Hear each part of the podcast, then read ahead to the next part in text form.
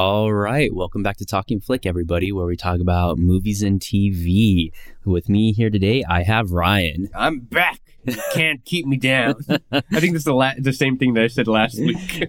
I think so too. No matter how sick you get, you'll be back for more. Oh, so yeah. yeah.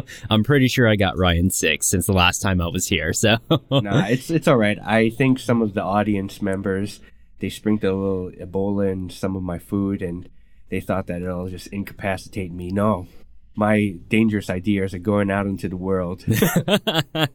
nothing's gonna keep you down. so, Oh, so uh, today, before we go into the movie, which will be, I guess, a little bit surprised, we're gonna go into movie news. Um, so one of the big movie news. Did you watch the Super Bowl at all over the weekend, or? no, no, I was actually busy during that time. Oh yeah, um, it was okay. I watched it. Uh, I feel like every year it kind of goes down a little bit more and more. I know it's more of an American thing, but uh, people usually either watch it for the football or they watch it for the trailers or just the you know the ads in general. or but the halftime show. yeah, or the halftime show, which wasn't that good. Everyone was mad that SpongeBob wasn't there, so Yeah, yeah, as was I.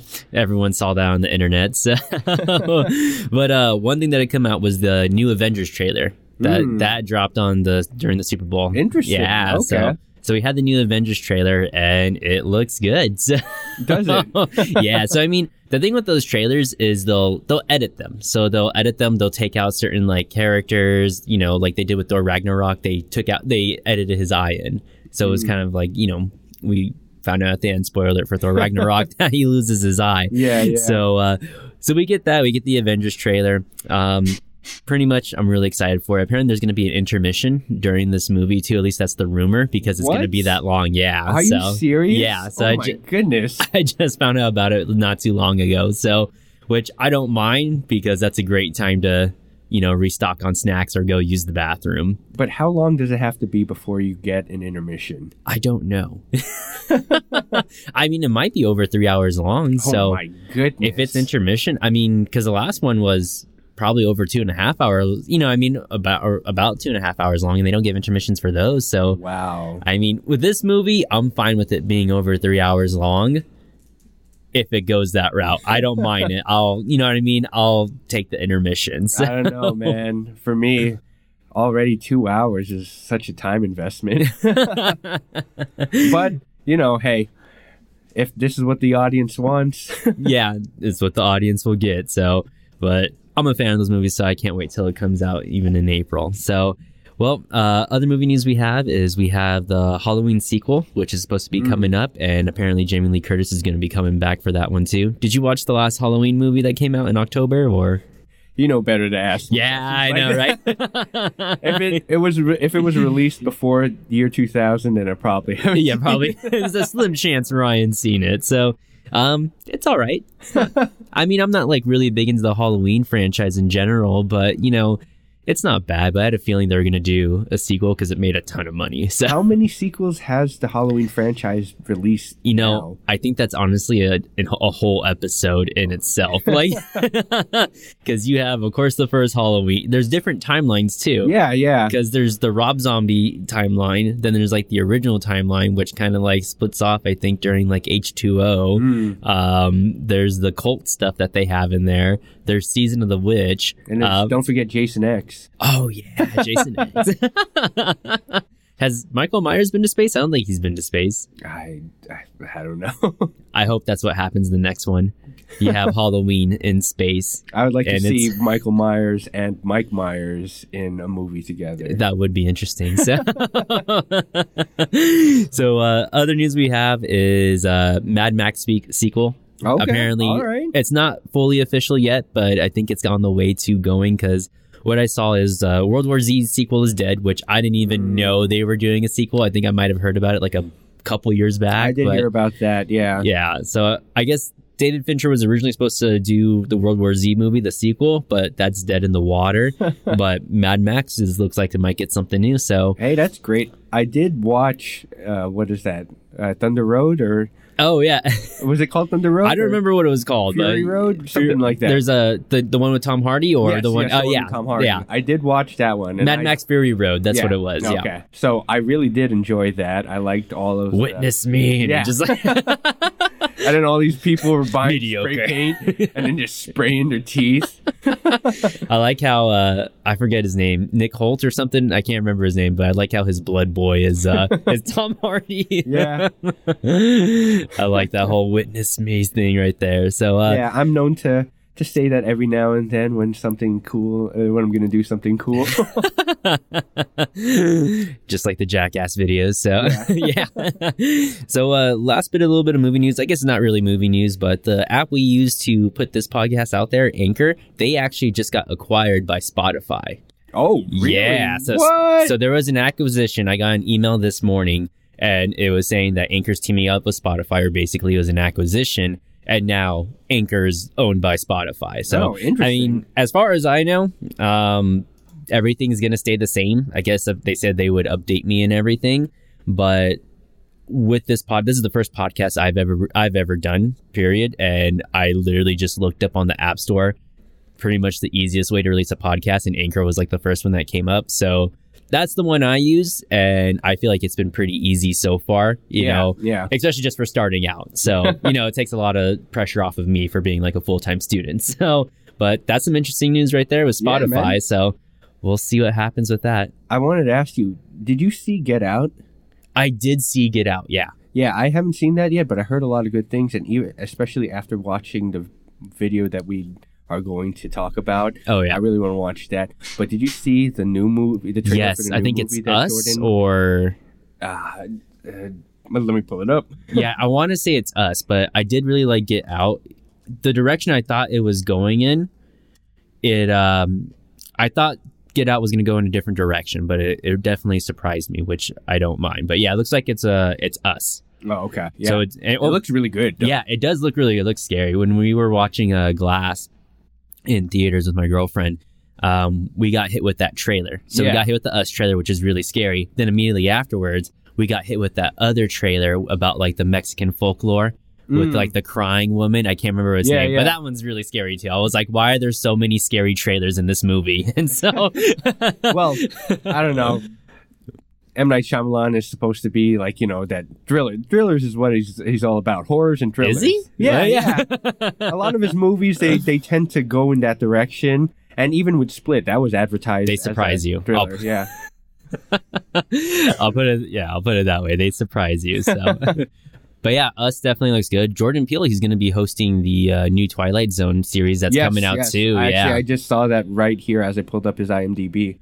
So that looks cool. yeah. I mean, you think he'll, they'll bring back Forest Whitaker? He was in the when they tried redoing it in the 2000. I think exactly in the year 2000 they tried redoing it, and it lasted like one season. So, so yeah, that's pretty much it right there for movie news. Um, next thing that we're going to go to is into the show, and today we're going to be doing Hereditary. So I'm sure, as you can tell from the title of this episode, so- yeah, you know what? Yeah, they you're gonna probably see it. already knew. it's not a surprise. I wonder what this Hereditary episode's about. All this Yep. build up. It's about the room, or it's about it's about national treasure. so, in this movie, or pretty much with Hereditary, um, Ryan, what's what was your reaction? If you can sum everything up about this movie into one sentence, what would it be? What the fuck? I can curse on this, right? yeah, you can curse on it. Yeah, oh man, my mind was blown. yeah. You Like- get one fuck or two. I can't remember. but what? I was already thinking, oh, this child's gonna be a demon spawn, and she's going to be possessed and kill everyone. Yeah. And then midway through the movie, sharp left turn. Yeah, spoiler alert for this whole movie. If you haven't seen Oh, it, yeah. seriously, just turn us off and go watch Hereditary. It's really worth it. Like, yeah, I, I completely agree. Yeah. Definitely check it out. Don't listen to this, even though you're like, I don't care about spoilers. No, the movie needs to be seen Yeah. as a please. whole. Yeah, it's okay. We got our listen. We got our download. You can turn it off. Go watch this movie. Delete it's on, this episode, Yeah. re-download it. download it on your friends' iPhones, whatever it is that they use. Download it everywhere. yeah. But yeah, definitely, absolutely. Because I walked into this pretty much blind, and I I was able to avoid all the spoilers since it came out. I don't remember or earlier. I think in 2018. Yeah. So I mean, it was really. I felt like I enjoyed it a lot more because I walked into it a little bit blind. And I haven't heard about this movie until Tyler told me about it. And same thing here. He said, hey, just go into it not expect not knowing anything and just take it let it take you for a ride. And man, was I blown away. Yeah. I mean, it's on Amazon Prime right now. And really, because when Ryan asked me, you know, what I thought about it, it's just, I kind of stood there for, you know, or even trying to explain it. I stood there for a good minute thinking Yeah. in my head how to explain this movie or how to talk about this movie without, you know, giving everything away. And I just couldn't do it. And so, there's there's so much to it and Yeah. so many layers and just breaking it down it's it's gonna be crazy so this episode alone i think it's gonna be a really good episode i hope you like our in-depth our quote-unquote in-depth Yeah. look of this movie but yeah hey we're just a bunch of guys on the internet what do we care what do we know exactly right there. So, so oh man, so pretty much just starting off with this movie, we start off with we're looking at the miniature house, and I'm sure you notice kind of immediately how this movie's filmed. It all kind of looks like it's being filmed, like looking inside a miniature house, like the open scape of a of an actual miniature home. yeah So, man the yeah. the what is that the cinematography is great all the framing So is good. done really well within hallways windows doors it's nicely done and it's very detailed all of the shots they have little details in it that that you miss on the first viewing but then Mhm. you see like oh there's a symbol there or there's some Oh, words yep. there it's crazy man and it's ah, the way that everything is put together it flows really well Mhm. Absolutely. It's kind of it's like what we were talking about with Glass and even just other movies. It's really comes full circle and it's wrapped up in this nice little tiny present And with then a bow on it and yeah. everything. but the bow is crazy it's like they used something else for for ribbon instead of Nightmares. and one thing that I really like, there's a lot of static shock, static shocks, a lot of static shots. Like Uh-huh. the camera stays in one spot, and it's a big open room that's framed by a doorway, and the characters are walking around. You know, they're doing things Mhm. within the frame, and the camera doesn't have to move a Mhm. lot. Yeah, I mean, that's the thing. There's a lot of really good shots. And just in general, there's a lot of really good memorable moments in this movie. Oh yeah, oh, just oh, a lot of them and it's kind of hard just to pick one like even i was writing this episode out you know because we read or i read the script before we do it it's just there's a lot of things and last night i was i was doing the episode i was writing it out and i'm reading the script and i think i got to page 10 and i was just like you know maybe i should do this in the daytime like Oh, yeah, man. yeah and it really builds that eerie atmosphere. The the sound direction and sound design is really good also.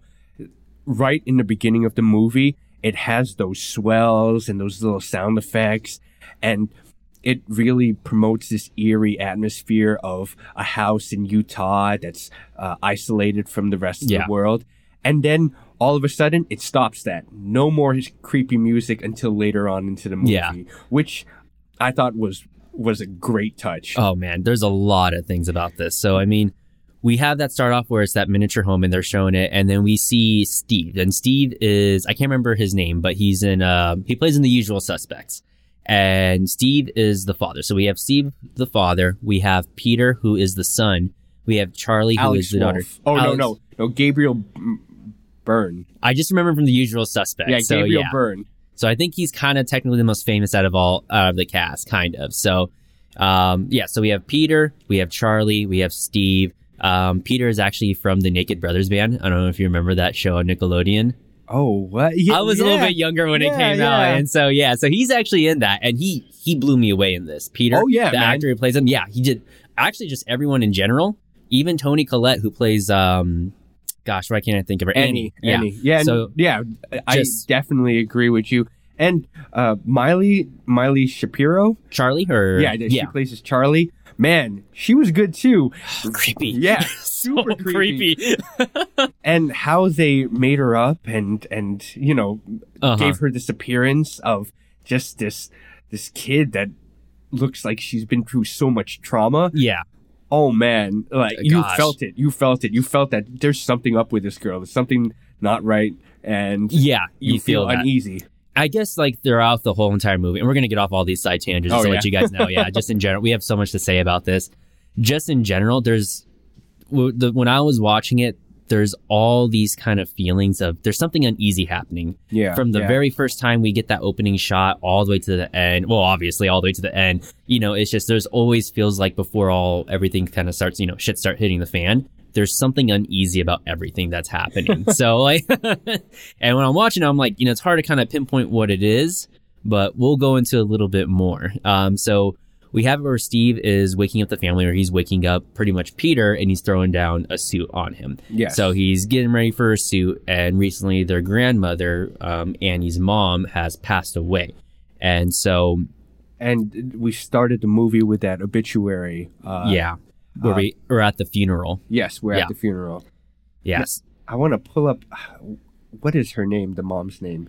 Toni Collette, or No, no. It's uh, I think it's Lee.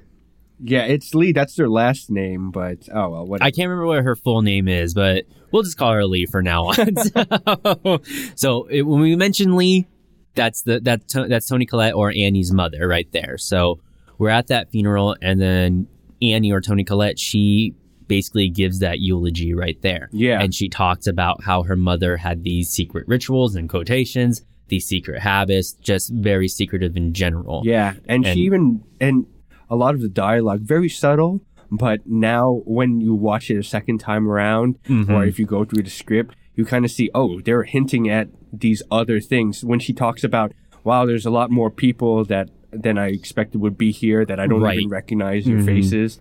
Yeah, it's very interesting. Yeah. So, I mean, we see that right there. And a lot of things that kind of pop out throughout this movie, too.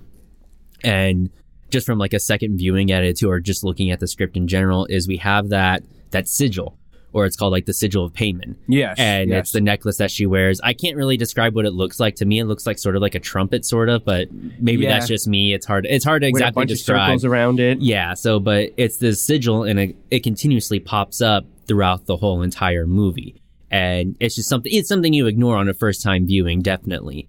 But yeah, already at that funeral you see that there's a lot of people there that they don't even know.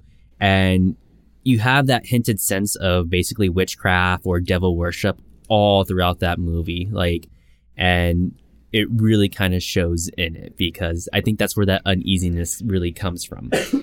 And so they're at the funeral. She delivers that eulogy, and then we get that first instance of Charlie where she's basically sitting through the funeral and she's drawing in her notepad. Yeah, And yeah. Charlie, they don't say what she has, but she's, I think she's mentally handicapped in yeah, I, I kind of got that feeling too. I they dance around it a lot. They don't say anything directly, but you would assume just because of her behavior and I, I don't want to put anyone in a box and I, I hope I don't come off insensitive, but the manner that she's carrying herself and the way that she's acting where she's building Mhm. little dolls for herself and that Yes. she's very standoffish Isolated and alone, she doesn't interact with other children. So I'm not saying that all kids that do that are, are have some sort of men, mental handicap, but I feel that they were trying to go for something in that direction, and even the director hints or he says in a in an interview about Paimon and and Charlie actually being one, but Yeah. we'll go into that later. We'll go into that a little bit more. So, I mean, we have that where, and I'm not sure if they use like a prosthetic on her face or maybe that's just me because she looks a little deformed. And the real actress, she does not look like that. Oh, yeah, at all. no, no, yeah. So, yeah. So, no, it was all makeup and Okay. and, and visual effects that Okay, they did yeah. to her So- and stuff. Really made it, yeah, really it's, sold yeah, it. it really sold that uneasiness with her. So yeah, absolutely right there where she's she's drawing in her she's drawing in her notepad and you can already tell there's something off when it comes to Charlie in general. And you have it where she's drawing and Steve has her put you know, her father has her put away her notebook. And so when her notebook's put away, she's just kind of wandering throughout the whole entire funeral and she's eating her chocolate bar. And of course they ask her, is there any nuts in that? And she says no. And so Yeah, yeah. And- I, I felt that was a little shoehorned, but Yeah. you know, it was like, oh, we need to we need to establish it very quickly that she has some sort of nut allergy. yeah, she's allergic to nuts, and we don't have an EpiPen. Like, Yeah. yeah, and that's one of the, that's like parenting 101. If you know that your child has some sort of allergy, and is deathly allergic. Like, an EpiPen doesn't take up that much room in a purse or in a pocket or whatever. Just carry it around with you. yeah. I mean, I'm not sure if you can get one at Walgreens or CVS, but Yeah, and if you could, I'm pretty sure they're pretty expensive. yeah, but even then, it'd still be handy to have one. Yeah, on you. man. So, You never know. There's there's nuts all around, man. so we get back to basically Annie's, or back to the house, and we have it where we see Annie's workstation too as well. And Annie, she works with the miniatures. So she creates these miniatures, she creates this miniature world, and she has an upcoming art gallery where she's supposed to display this. And apparently there's a deadline coming up Yes. that she hasn't really fully met quite yet.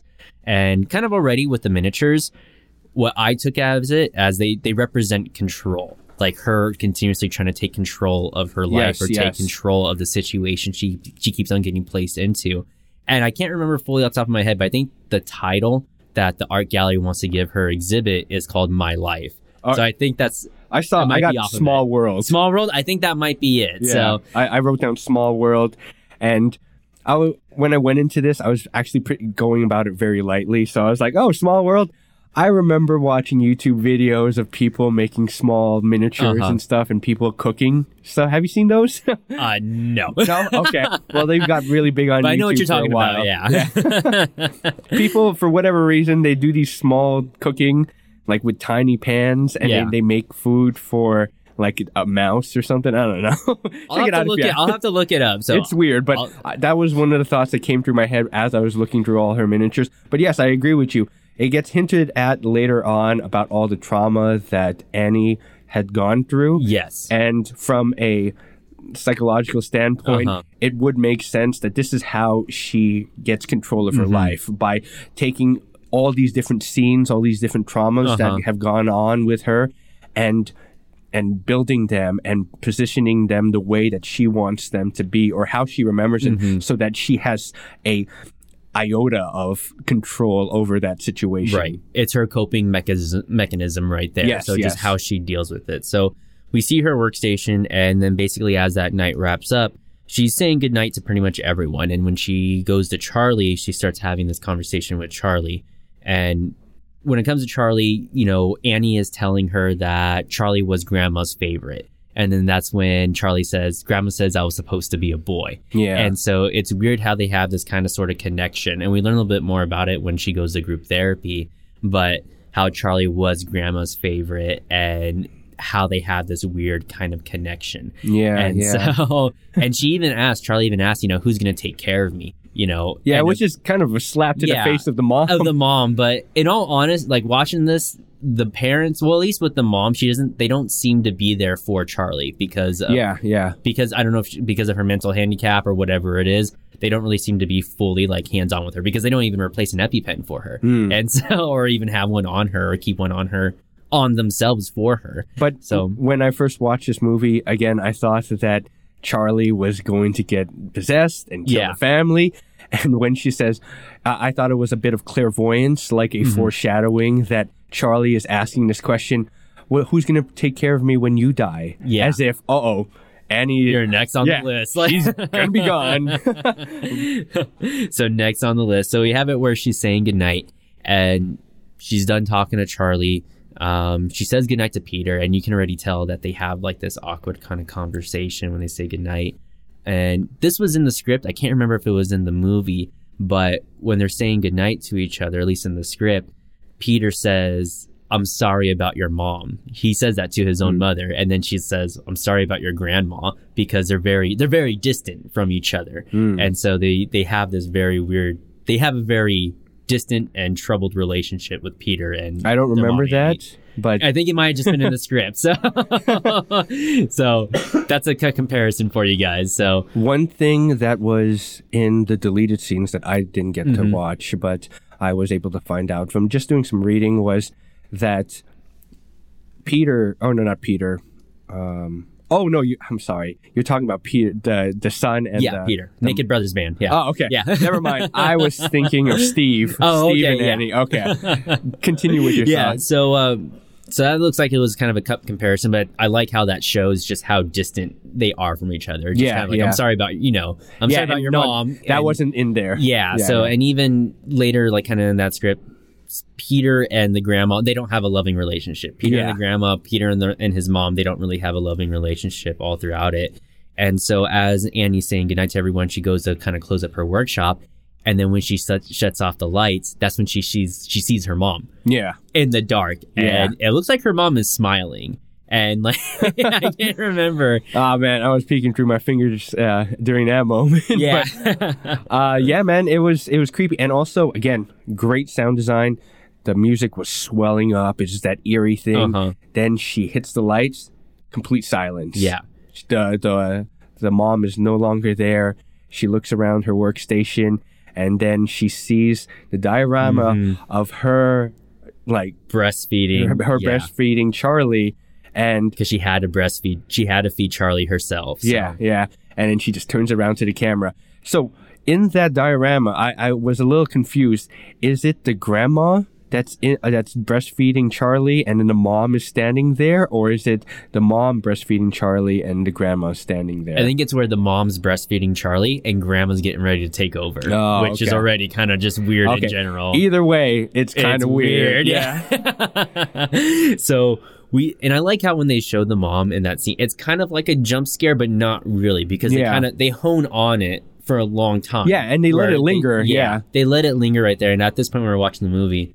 where I'm watching with my mom and my girlfriend. My girlfriend screams out, you know, she says, "Oh fuck!" like really loud, and so, and so we have it where she goes back to bed. She goes back to bed with Steve, and you know she kind of starts to bring up a little bit that she just scared herself in her in her bedroom or in her workstation, Yeah. and then she just doesn't really bring it up that she thought she saw her mom. She just leaves it as that because um, they don't really fully tell it, but there's a hint that she has some sort of mental illness because Yes, yes. yeah, even because there's a long range of mental illness that runs in her family in general. Yeah, and Yeah. again, another one of those possible themes for what hereditary means. Exactly. yeah. So is is this mental illness being passed on from the grandmother to to Annie and possibly Peter? Yeah, or, or. Charlie. Yeah, yeah. definitely Charlie. So, yeah.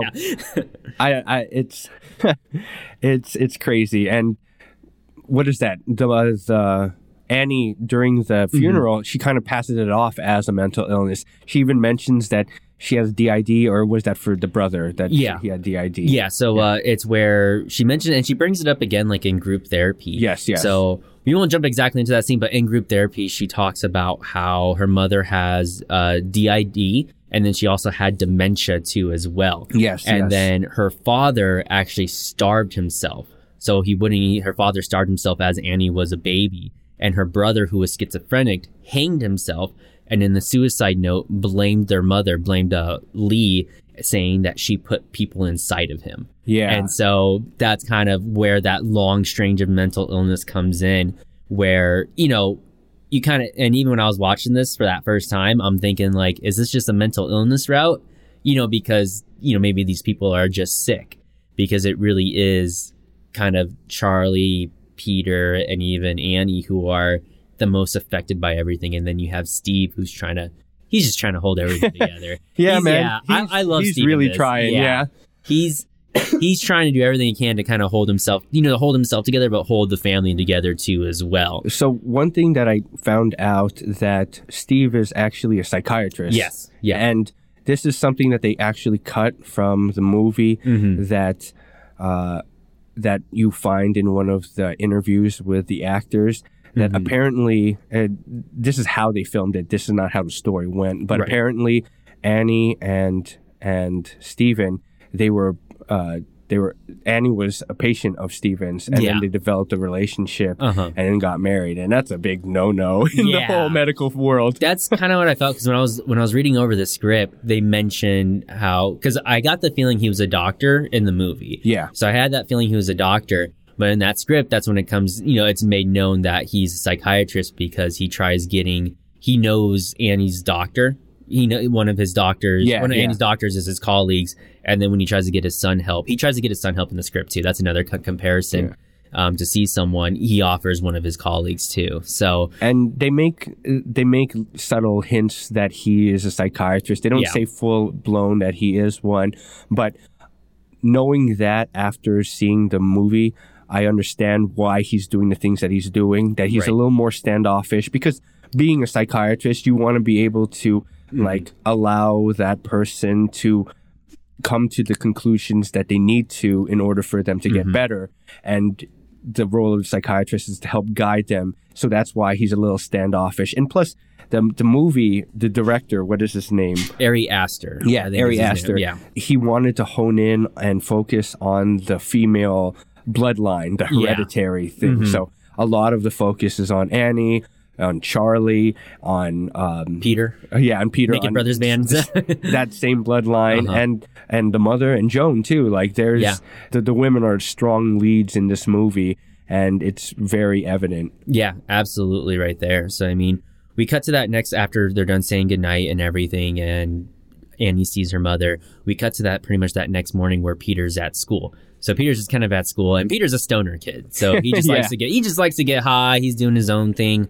He wasn't really troubled by his grandmother passing because they weren't close at all and plus she was already older in general.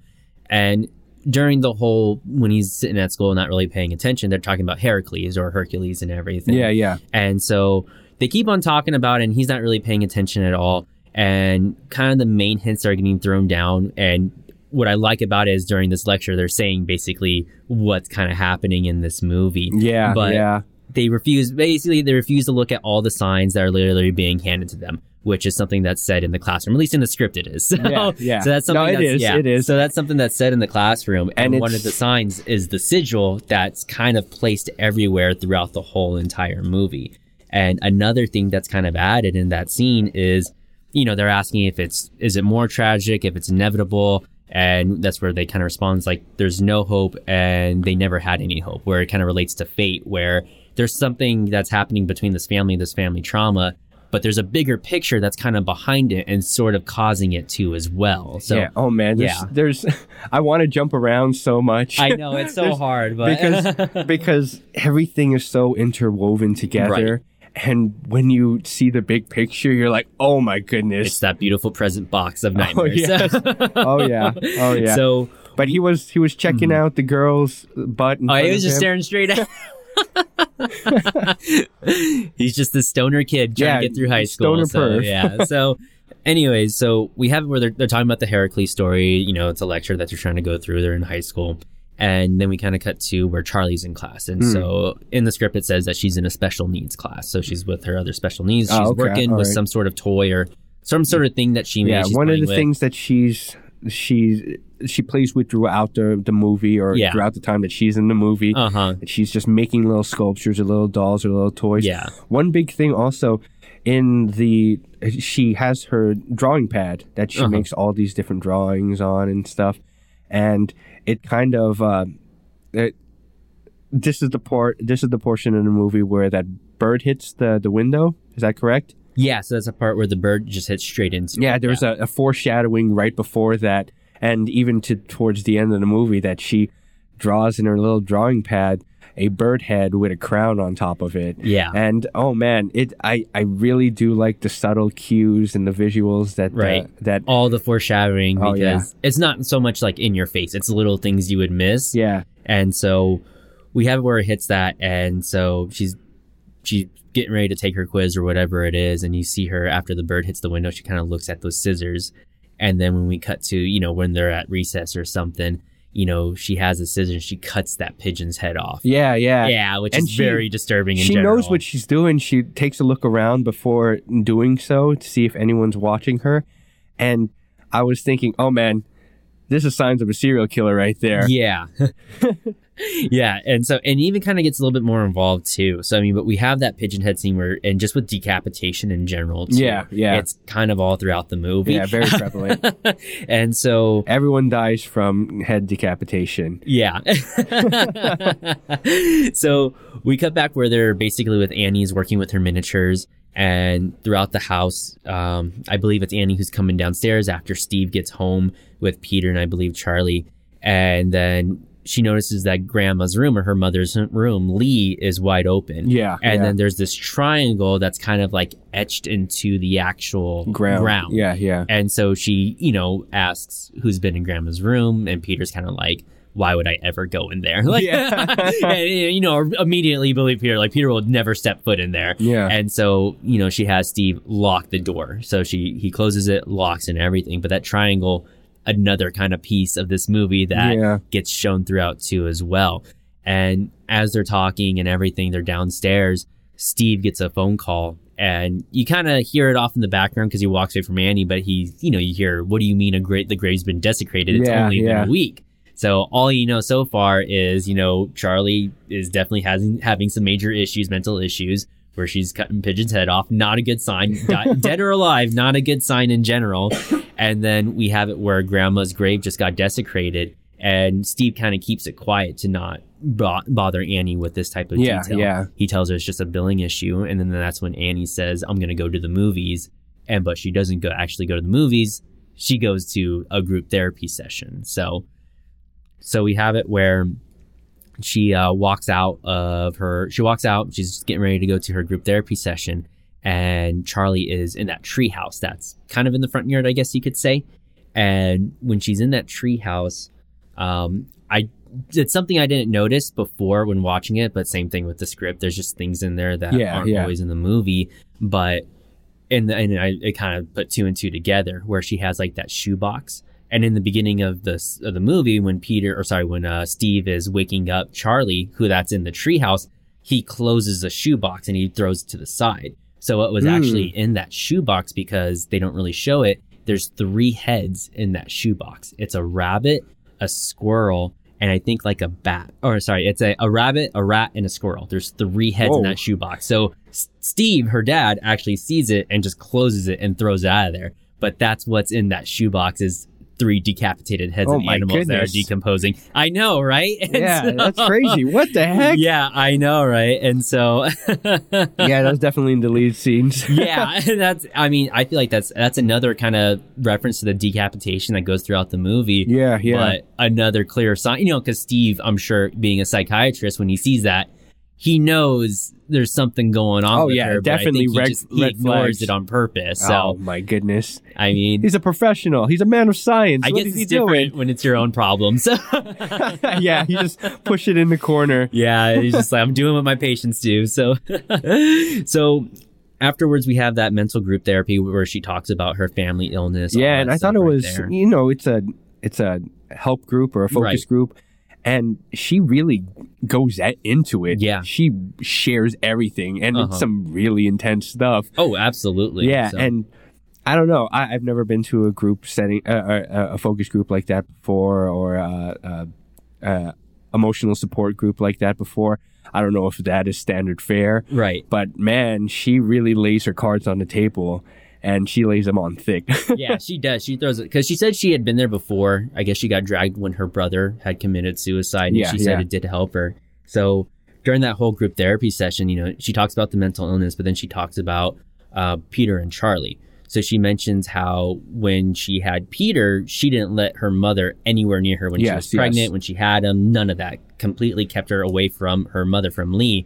But when she had Charlie, I guess her mother Lee moved back into the house and things were getting really tension, all this stuff.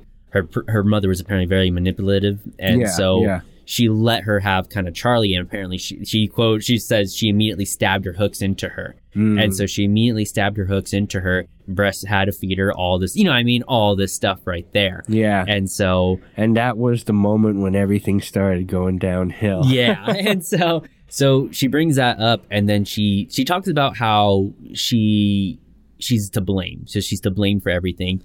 And she talks about how she's to be blamed for because you know she doesn't fully go into she stops herself from saying it. She says that you know her son blames her all this stuff.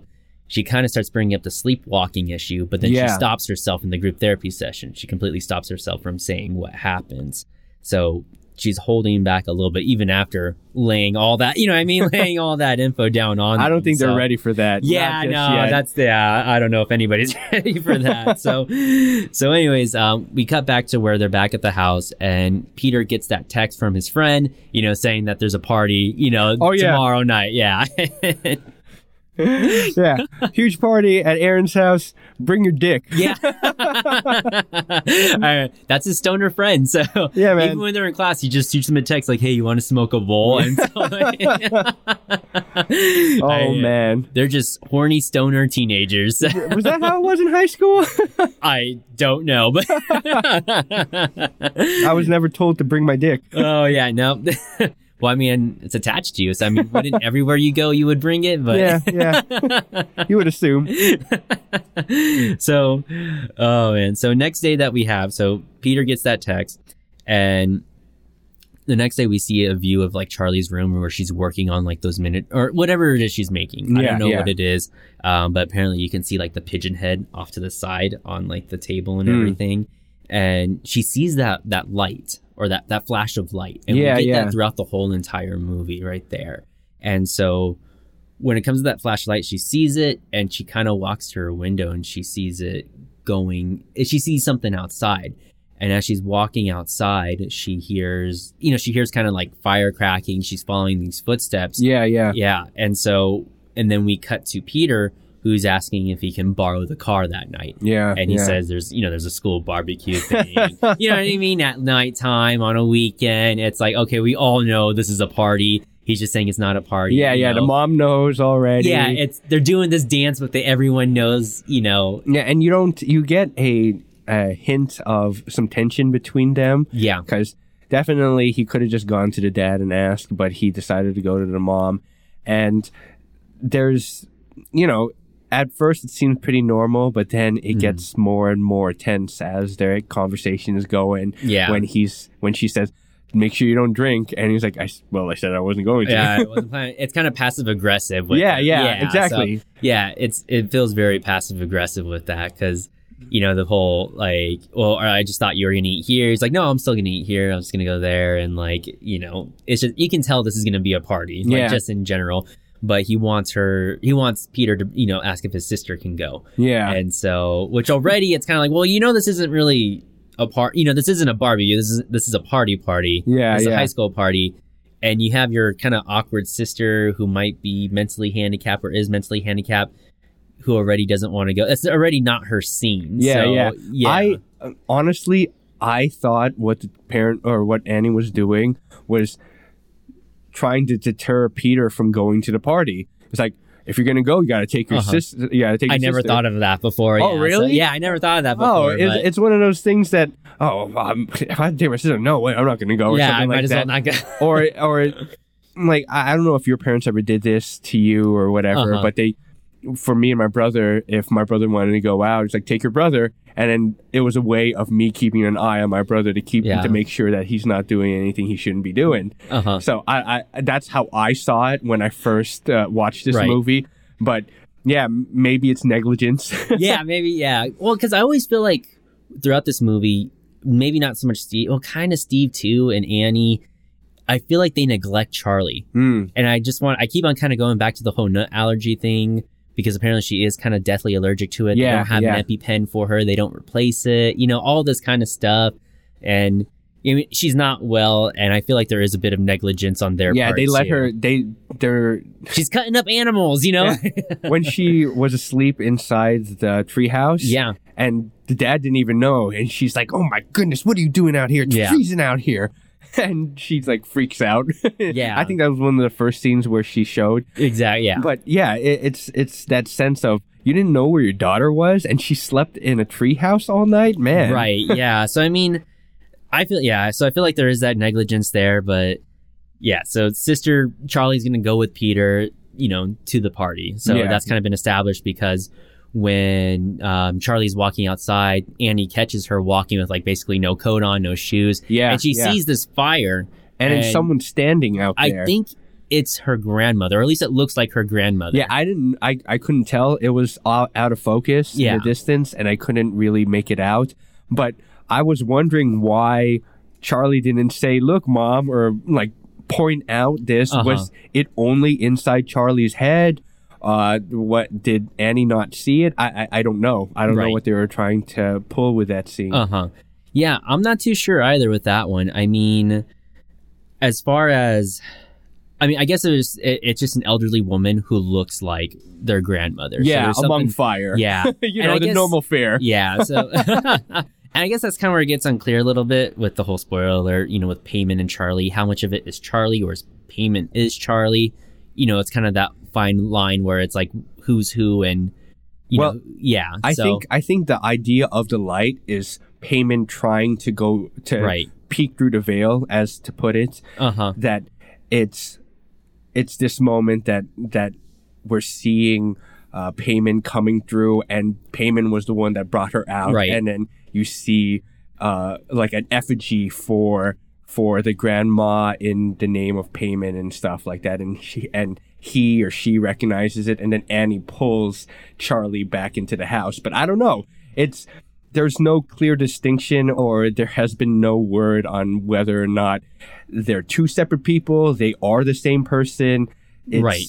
It's just very interesting. It's a little ambiguous, but Yeah, yeah. yeah. So I guess it's however you want to spin it yourself. I think it could work both ways. Yeah. So, anyways, um, Peter goes to. He's heading to the party. He's bringing his sister.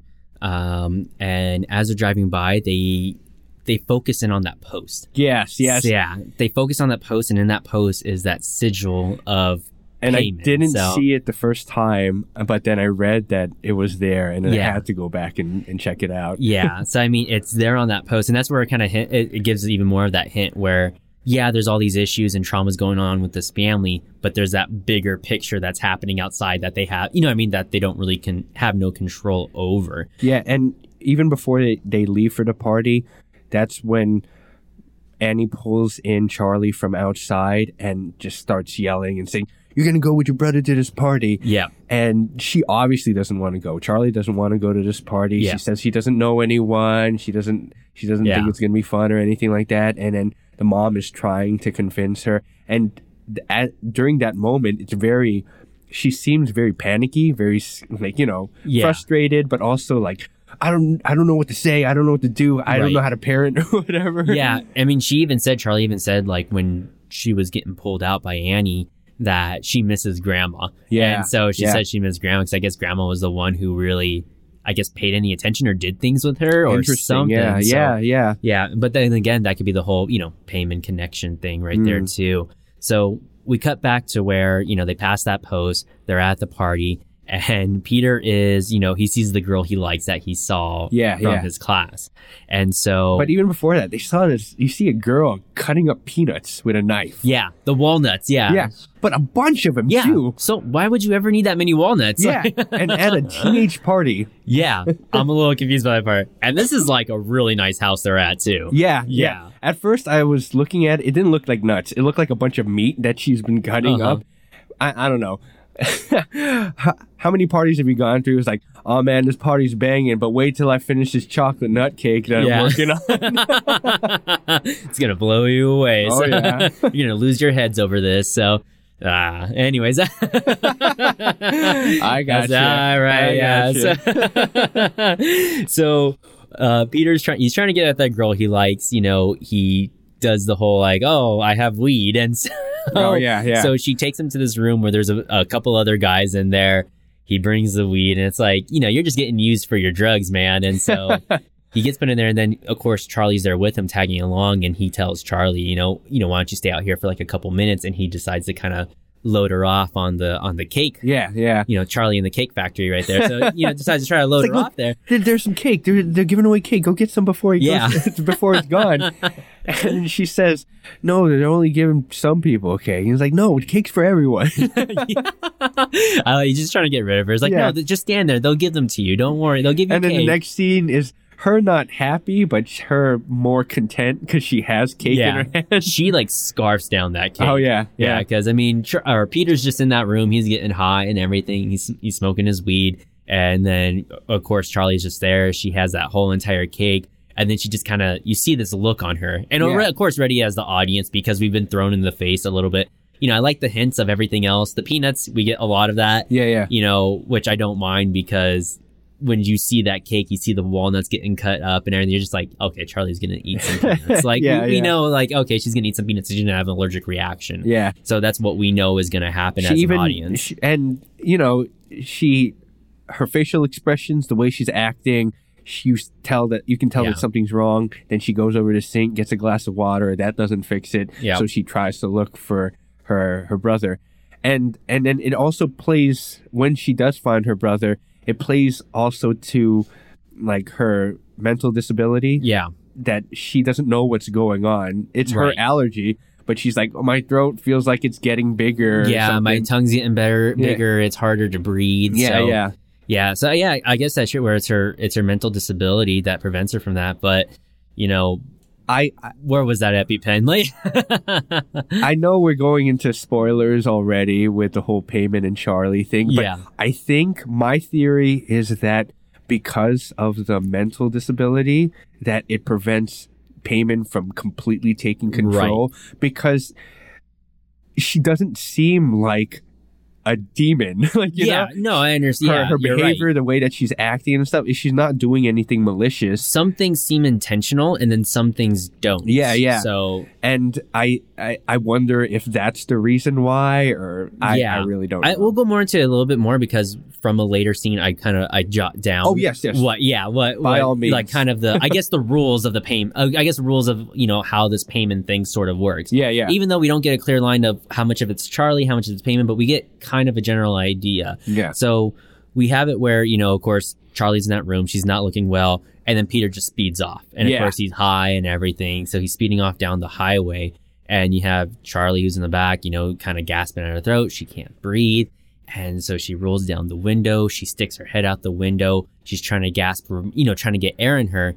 And, you know, I guess uh, Peter's thing is they're either, I'm not sure if he's trying to drive to the hospital or drive back to their The house. hospital, So, hospital. okay, so he's trying to drive to the hospital. And so she's has her head out the window. She's gasping for air, and Peter's driving. He's accelerating. He's trying to get faster because he's just trying to save his sister's life. And there's that deer carcass in the middle of the road. Yes. He swerves, and her head just face plants straight into that post. and that And sound effect, It is. it is crazy. It is such a shocking scene. oh yeah, It yeah. is because you know when I first kind of saw trailers for this movie, or even just from like the poster of it too, it looks like Charlie's kind of one of the main characters, and I guess in a sense she is Yeah, absolutely. But I did not see that shit coming, and so Oh yeah, man. and I when I was watching this, my girlfriend, my mom, you know, I was thinking like. Maybe I kind of want to turn this off because I don't like how this is going right now. you know, I thought about it, but I'm like, you know what? We're stuck in it right now. You know, Dog, might as well watch it. She's on the movie poster, like E- exactly. so. yeah. You would think that she'd be through the entire movie. Yeah, and and I don't crazy. mind being, you know, uh, I guess misplaced that way. I don't Yeah, mind being, yeah, you know, I don't. I don't mind. I don't mind. Yeah, I don't mind it because Jesus, I did not see that coming. Like, and uh, it's such a good red herring because the last thing I would expect is just the girl to be uh, to have her head um, Right. decapitated. Like literally, I thought there was a bunch of things running through my mind that she's fumbling around with the door. What if the door opens, she falls out, and then that kills her? yeah, Or she opens the window, the papers start flying in the air. They're going to get in a car accident, and both of them get Right. killed. But this this scene It's was just- so much has so much more shock value than if they crashed. I don't think it would have that much impact. yeah, But what is um, Peter? Uh, his name uh, Alex Wolff. yeah, Yeah, Uh-huh. Alex Wolff does a really good job in this shot. yeah. I think throughout the whole movie, but especially in this, oh yeah, yeah, because his facial expressions, the Yeah. amount of shock and terror in his eyes, the fear of him Uh-huh. not wanting to look in the rearview mirror. oh my, Oh man, so many things you can tell just by the blank look of his face. There's so Mhm. many things going on in his head, and he's just panicking. Yeah, I mean, just after that, after that whole scene when she hits her head, you know, at first after I saw, it, I was like thinking maybe she's okay, and then of course I remember no, they were cutting him going 85 an hour on Oh, that yeah, road, man. and he swerved, and you know, the whole time I'm thinking, you know, during that whole because there's a very long pause after after from Oh, you know the post scene when her head hits that post face front. You know, and he looks in that rear view and he sees, you know, just this body that's just laying there. Yeah, and a single tear rolls down of his Yeah, eye. it's just such a long pause, and you can just see the look on his face as everything just kind of he's he's in shock. Yeah. that's really what it is. He's he's in tremendous shock, and so even like it's just such a long scene where he's just standing there, just silent. And then, when, of course, when he finally takes his break, you know, his foot off the brake, and just drives away. he just drives away. He just drives home. yeah. And And it was at this moment, listeners, is where I just texted Tyler, Yep. what the fuck? yeah, I mean, I sent that to my girlfriend too. I was like, "Oh, do you want to guess what scene this is?" Yeah, it it it takes you by complete surprise. You Because really, yeah, you didn't expect it at all. yeah, you don't. And It's just it turned what I was expecting a horror movie. Uh, like just right upside down. yeah, like it, yeah, it just flipped on its head. So I didn't know where this movie was going to go, what kind of horror Right. was going to happen, and it became more of a drama. Yeah. That uh, with a family that hates each other, that are dealing with two deaths, one right after the other. Mm-hmm. yeah, It the dynamic there. It Uh-huh. it to, it spoke like stories. It was it yeah, was crazy. I guess that's the thing too, where it's there's it's a bigger picture. You know, you got this devil worshippers, or you know, this cult. They're behind it, obviously. yes. yes. And it's not something I kind of put two and two together, and when un, until I kind of found out about Oh, yeah, the yeah. sigil on the post. Yeah, yeah. because it's like you know, there's all these things that had to happen. Charlie had to go to the party. She had to have the nuts. The parents, you know, forced her to go to the party. Yeah, yeah. They didn't have her EpiPen on her. You know what I mean? There's just all these things, and it really kind of shakes the movie. And that's where um, usually after I watch, I haven't seen this in a while, but it came out like with Chris Stuckmann. Uh, he's a movie reviewer guy. He's big on YouTube. Okay. And just to kind of quote, or I guess paraphrase him a bit, he released a movie review on this movie. Yeah, yeah. And, you know, of course, it shocked him too as well. And I think he explained this horror movie like really perfectly, where everything you think they're going to do as far as jump scares, what you think is going to happen with this movie, they don't do. So it kind of teases you. You don't get that jump scare that relieves you from like that stress of the scariness yeah, yeah. The tension just it continues lingers to build. it lingers with you even Oh, after yeah. you watch this movie it absolutely lingers with you because I saw it a couple weeks ago and I'm still thinking about this movie and how Charlie lost her head and oh so, yeah, man. Oh, oh man so and that later shot, we'll talk about it Oh, when uh, we yeah. get there. But so, oh. so Peter is just in straight denial he just drives straight home Yes, he yes. gets out of the car and just that whole entire shot when he gets home he opens up the car you hear the ding ding ding ding ding Yeah. from the lights being on no reaction, walks very straight to yeah, bed. ve- very dead Yeah. face, and he doesn't even go to sleep. He just lays down, and they do a trade, uh, uh, Yeah. a, a, a fade transition of his face as it's turning into day, yeah and then you hear the background sounds of the mom and dad Yeah. getting ready and going out to the car, and then that horrifying scream. the scream just oh man, I just it's just when you hear it, like because he's laying down there, you know, cuts that daytime, and you hear Annie say, "Hey, I need to go pick up some supplies. I'm gonna go. I'll be back in 20 minutes. Do you need anything?" yeah, and yeah. then you, you already know what's gonna happen. And then Oh, when yeah. she opens the door, it's just holy shit! Like you know what I mean? Like Yeah, that's yeah. that's the lingering thing right there. and and again, what a great shot, a, a great choice on uh, Ari Aster's Yeah, yeah. part.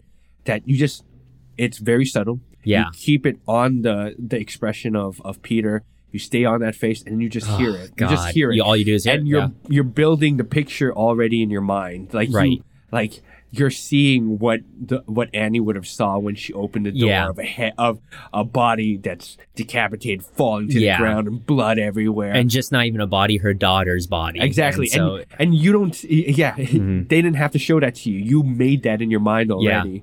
Exactly. Perfect moment of, you know, just you putting everything together by yourself. Like, you know what's to happen. You know how she's to react. I'm honestly, And- I'm so surprised also that they didn't, they didn't even nominate Toni uh, Collette for. Yeah. I mean, that's the thing. I mean, horror is just one of those things. It gets overlooked a lot. And really, no matter what movie wins like the Oscars for 2018, this is the movie I think that's going to stick out the most with me. yeah, and yeah. like you know 10 years from now or 5 years from now i'm not going to remember who won the oscars in 2018 but i'm going to remember the movie hereditary Oh, and yeah. you know how I reacted when I saw the post, you know, the the scene with the post. Yeah, And so her her performance is so great. It's and really good. She's really selling Yeah. it when she's screaming and crying and saying that, "Oh, I wish I, I wish I could die right yeah, now." I just want to die. Yeah. yeah, you just, could feel the grief of of a mother Yeah. that lost her her daughter, and she just got off of of the death of her mom. Yeah. she didn't really care about that, but Right. it still she still her loved heart. her. Even Yeah, in yeah. Her, in her group therapy session, she still says she was her mother and she loved her.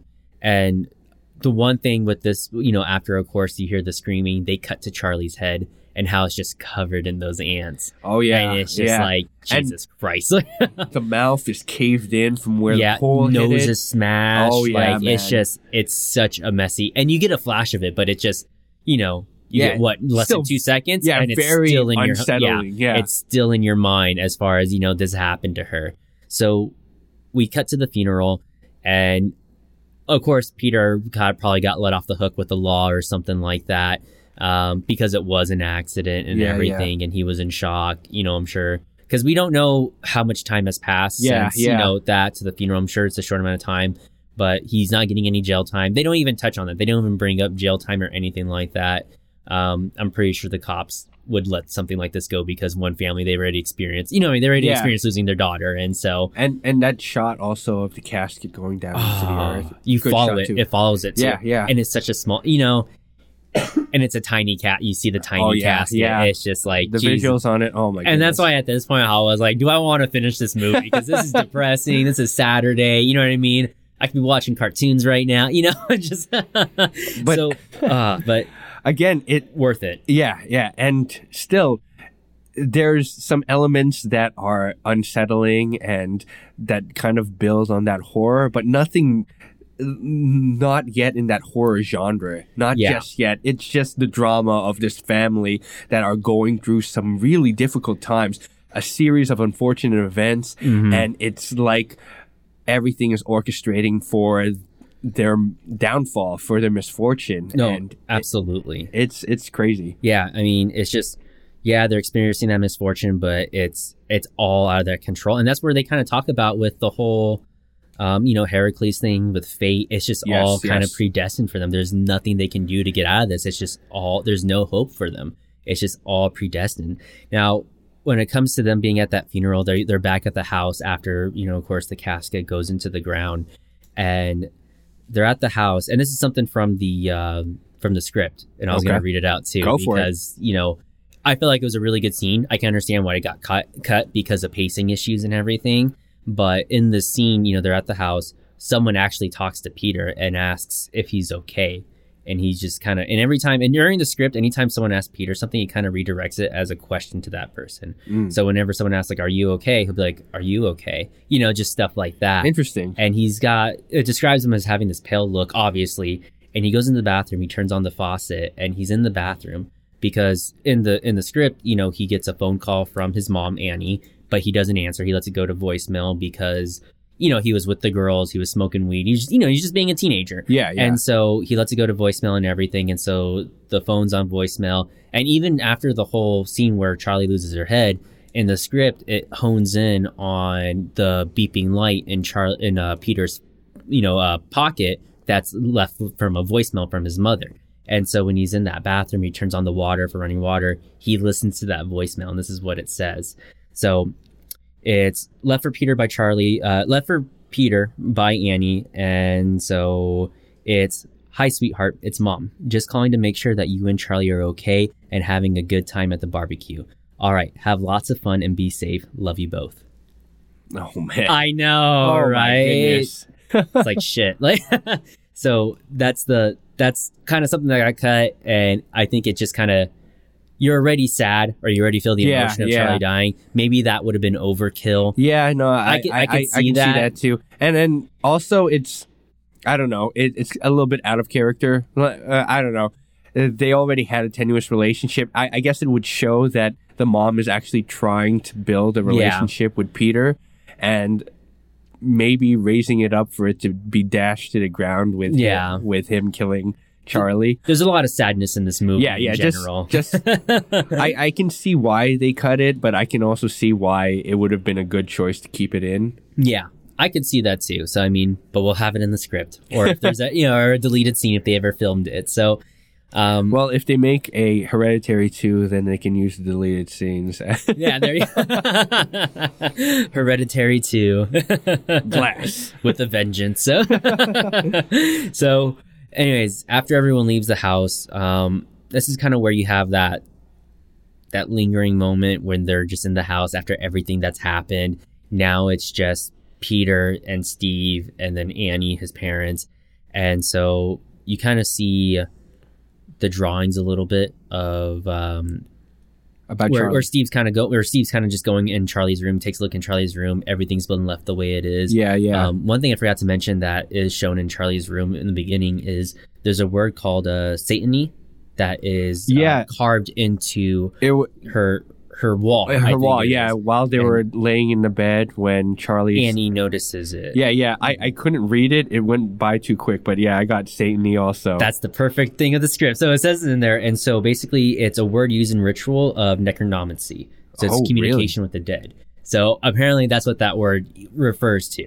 So of course, when I typed it into Google, the first thing was like what it meant in Hereditary. And so, so a little bit more perfect link. It did that job for me. But so, so yeah. So we have it where, um, where was I with this? Oh yeah, so Peter sees the drawings and it's just all these drawings and that's when you see like the pigeon head with the Yes, crown on yes. it. You just see all her I guess I could describe it demented drawings. They're not, you know what I mean? yeah, yeah. Yeah, like And not what 14-year-olds usually would maybe draw. I don't know. and, and she's drawing everything that she sees. She drew her grandmother inside of the casket. yeah. She draws. She the- drew Annie crying. Yeah, too, Annie think, crying well. while at the podium. She drew and and I don't know if they're meant to be drawn unsettling. It's just a kid that's drawing. You know, I suck at drawing. If you told Yeah. me, "Hey, draw a picture of this," they probably look the same way. But right. like the the object of the drawing, the subject of the drawing, Uh-huh. like the the dead body of the mom, the pigeon head with a crown. These are some these. It's those things that are more unsettling. Yeah, absolutely. So we have it where we cut back and Peter's at school. And I remember when I when I saw it and Peter's back at school, I'm like, why is he at school? Like he should be seeing a therapist. Like Yeah, buy yeah. that boy some therapy. like at that point it's it's not gonna hurt. Like buy that kid some therapy. And so um Peter's at school and they have that shot and he just looks, you know, of course, he looks terrible. And that's one of the things I'm confused. Oh, I guess I'm not confused that I'm pretty sure everyone at school knows about it too. Yeah. I'm sure everyone because you notice that the girl he likes is kind of sitting further away as Yeah, well. yeah. You know, and so and there's that kind of really good shot where he's just kind of sitting in class, just completely motionless, kind of dead eye. And then when he looks up, he sees the rearview mirror and he just sees Yeah, Char- yeah. and he sees Charlie and it's just like Jesus. You know, I mean, it's there with him. And definitely some back of- yeah PTSD, you know. definitely trauma yeah all of it. Get that boy some therapies.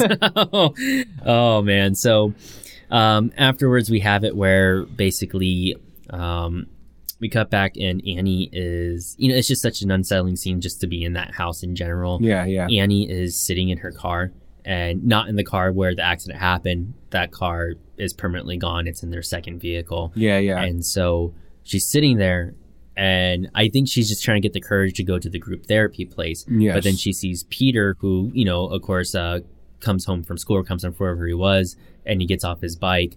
And you just kind of get that, that same ling- that lingering shot where he's just staring at the house. And he's just literally, like, I don't know if he knows his mother's there or not. no, he doesn't. but he's just staring. He's just completely staring at the house, and he just takes a deep breath, and then he walks in. Yeah, and it's yeah. like Jesus Christ. And like, I think it's a sense of them wanting to avoid each other. yeah, That he's dreading, oh crap, my mom is going to be at home. And she's saying, oh, Peter's going to be coming home. I, I, I guess I'm just going to go. Yeah. I mean, because you know your your son basically killed your daughter. You know what I mean? Like, Yeah, yeah. yeah. I, even though it was an accident and everything like that, Man. But even then, like it's still the neglect of you know the EpiPen, forcing her to go to that thing. You know, it's just I can see how like oh you want her to break out of her shell maybe, but you know this girl's decapitating animals. You know what I mean? maybe she needs a little bit more than just kind of.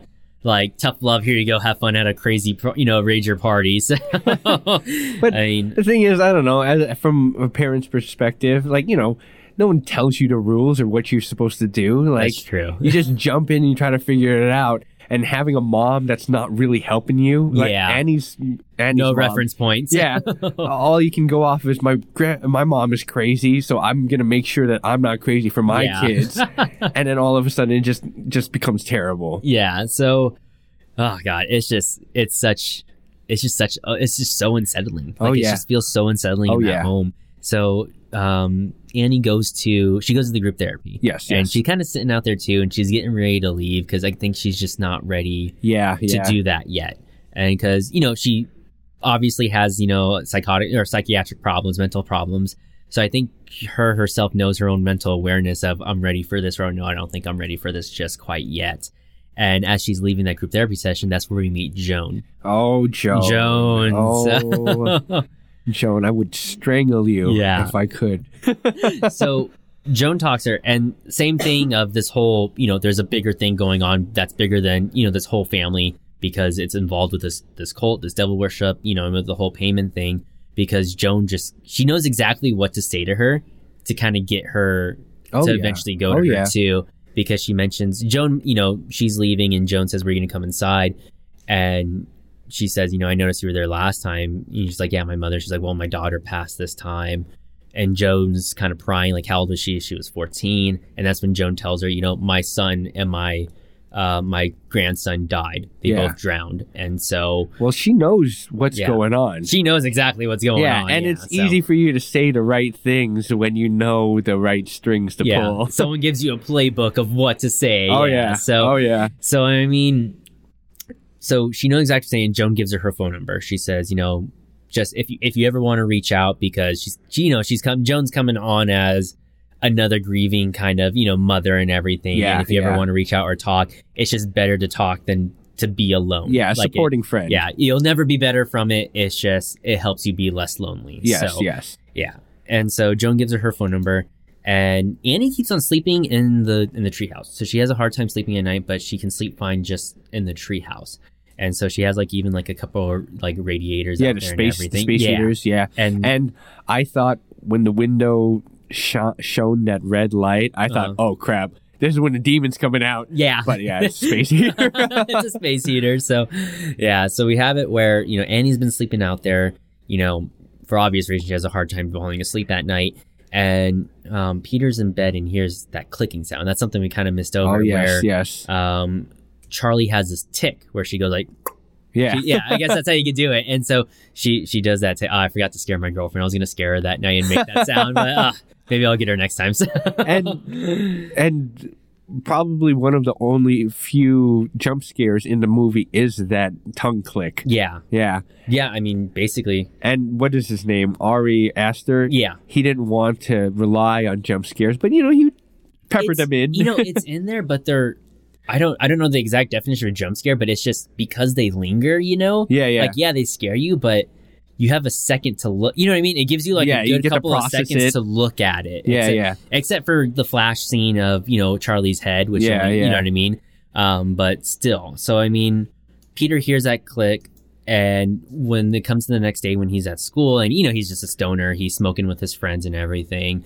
And so I feel like at that point you turn to every drug you can just to forget about what happened. So Yeah. yeah, Drugs, alcohol, yeah, just whatever. give it to me. It's fine. Like, don't even worry. No, don't even worry about it. So, and that's when Peter, you know, he's with his stoner friends, and that's when he says, you know, he can't breathe. He starts kind of having that same yeah, yeah. reaction that Charlie Anaphylactic had. shock, just Yeah, like Charlie. And yeah. he has one of his stoner friends hold his hand and Yeah. everything too. Yeah, he was like freaking out. And Yeah, so, man. and I don't know about you, but that's that's a bad high right there. Yeah. if, if I was one of Peter's friends, I would say, "Hey, you- no more for you, man. Yeah, we're, we're not like- passing this. You need to calm down." I think they mentioned too. They're just like, dude, just calm down. You just smoke too much. You know, Yeah, yeah. stuff. I think maybe it's just him having that release of this is what I did. You know, even though it was an accident. Oh, yeah, yeah. This is what I did, and you know what I mean. It's just he feels responsible. And and And- you don't know if it's a a sense of it's it's like because I, I I read up some things that it could Uh-huh. be it could be Paimon like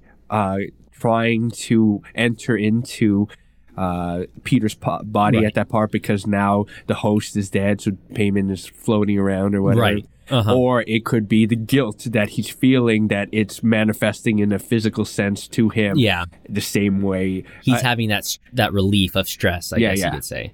Yeah, I mean, I could see it working both ways right there. So. I guess that's the nice thing about this movie. You can insert the Paimon thing, where you can insert this Yeah, is yeah. stress related. This is you know from mental health issues, And and, it works. and, and yeah, that's that's the biggest thing to it too is that they work.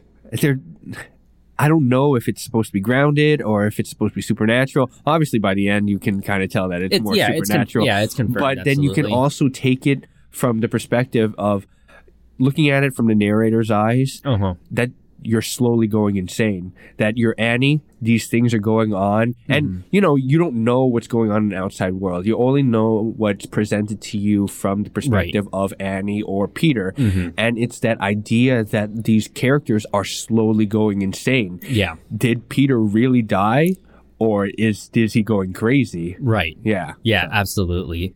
Either one you insert, I think it definitely works right there, and Yeah. it works both ways. So, I mean, we have it where we cut to next where Annie meets with Jones. She ends up calling her and everything. And when Annie meets with Jones, she talks about Charlie. So she talks about, you know, how Peter didn't go to the cops. He didn't do, he didn't go to the cops. He didn't tell them. He didn't do anything. He just drove straight home and just went straight to bed, basically. And so I think Annie feels that Peter's not sorry for what he did. Mm. She said he's not taking responsibility for it. And she's talking about, you know, how she found the body and everything, how it looks. She goes into detail in that scene. Oh, oh yeah. Just how Oh, it looks yeah. in general, you know, with her fingernails, just the corpse, the smell is what kind of took her off, you know, kind of first tipped her off. And then, you know, Joan talks about her grandson and then her, her son and everything. And just to kind of relate to her. And one kind of interesting, and that's what I really like about this movie is that it, everything feels so well played out. Is where when she's drinking that tea and she kind of gets that little herb that was in her mouth. yeah, yeah. Yeah, so I don't think they really. I can't remember. I'd have to. I probably would have to watch the movie again where um, they uh, with with that herb. I think they might show it again in that movie, but I can't remember. I'd have to, that's a scene I think you would have to pause. But Yeah, that herb yeah. does come back into play in the actual script. Really? So, yeah. Okay. Yeah. So The the only time that I do remember it is, was in Joni's apartment. yeah. So we'll talk a little bit more about it when it comes to it with that herb, just because I think it's a little bit more about it too. But it's definitely like in the script too. Okay. I think All it right. might be in the movie. I'd honestly would have to watch it and like pause it. You know what I mean? Oh, kind yeah, of pause it and see if you can see it. But yeah, so you know, uh, she drinks that herb, she sees it, and you know she puts it out of her mouth, and then that's when she tells Joan about the sleepwalking incident. Yes. Yes. How she used to sleepwalk, and I guess one night when she was sleepwalking, um, Charlie and Peter were, and even her, I believe, Yeah. too as yeah. well. All three of them. Yeah, all th- they were all covered in paint thinner. Yeah. And she, when and she lit the match, and when she lit the match, she woke up, and of course Peter woke up too, and that's why they have such a Tenuous harsh relation. relationship. Yeah. Yeah. I mean, for obvious, yeah. So I mean, there's more to it than just you know, yeah, he he killed Charlie, you know, it was an accident and everything, but their relationship wasn't good to start off with. Yeah. and yeah. So, and I'm, I believe Charlie was too young to remember, but Peter obviously. Yeah. It stuck with him, and I don't know how old he is right now. Maybe 18 Yeah. or something. But growing up and realizing that and seeing that, it's mm-hmm. That that's insane. Like you know, Mm-hmm. Yeah. that'll stick with you. with That'll your mom too, yeah, Yeah, the- the exactly. person's supposed to take care of you, you know what I mean, raise you, all that stuff. Yeah, so I, I can understand why he's apprehensive towards Mhm. having a relationship with her with his mom, but Yeah. It doesn't say what year it happens. Now, a kind of different comparison with the script is where it says that Peter kind of resented her for it. She did it, you know, even though she didn't know what she was doing. It was an, you know, basically it was an accident. You Yeah, know what yeah. I mean? She did it. It's Yeah. her fault. She did it. She struck the match, you know, even though she was sleepwalking, she doesn't remember doing any of it. It's still her fault. yeah, yeah. And I like how that kind of coincides with the whole, you know, Charlie and Peter situation. Um, but in the script, she mentions that Peter resented her for all this stuff. And Charlie, I think because of her mental disability, she was in cloud. You know, what I mean, she didn't know what was going on at that Mm. time. She was in her own little world, I yeah, think. yeah. So she probably didn't even care. And so, yeah. And she she mentions that she hasn't been sleepwalking in years. yeah, Yeah, that's so- true. She does say So that. it was a- at least two years back. Yeah, more than two years. So yeah, so but we have it where we kind of have a Peter and like kind of Steve relationship moment where you know after that scene, Peter comes home, he gets a ride from his friend and everything, and Steve you know tells him, "Oh, did you sign up for your SAT prep course? All that stuff." Yeah, yeah. And Steve is just trying to. I think Steve. This is where I really like Steve because he's just trying to keep the family together. He's Yeah, trying. He lost yeah. his daughter.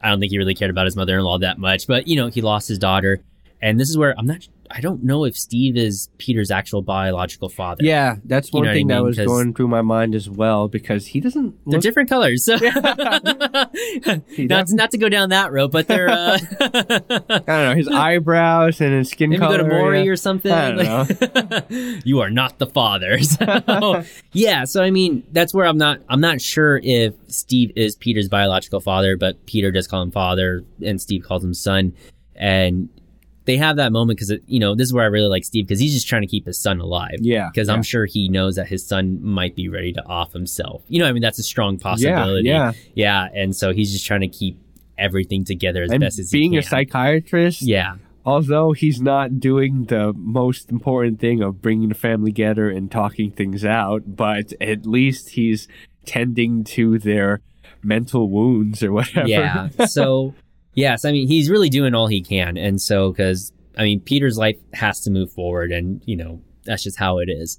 And um, we cut to where Annie is working on you know her her miniatures, but she's working on the scene of the accident. yeah, And so she has the post, she has Charlie's head, she has, you know, her her torso in the back seat, and then she has just Peter standing there.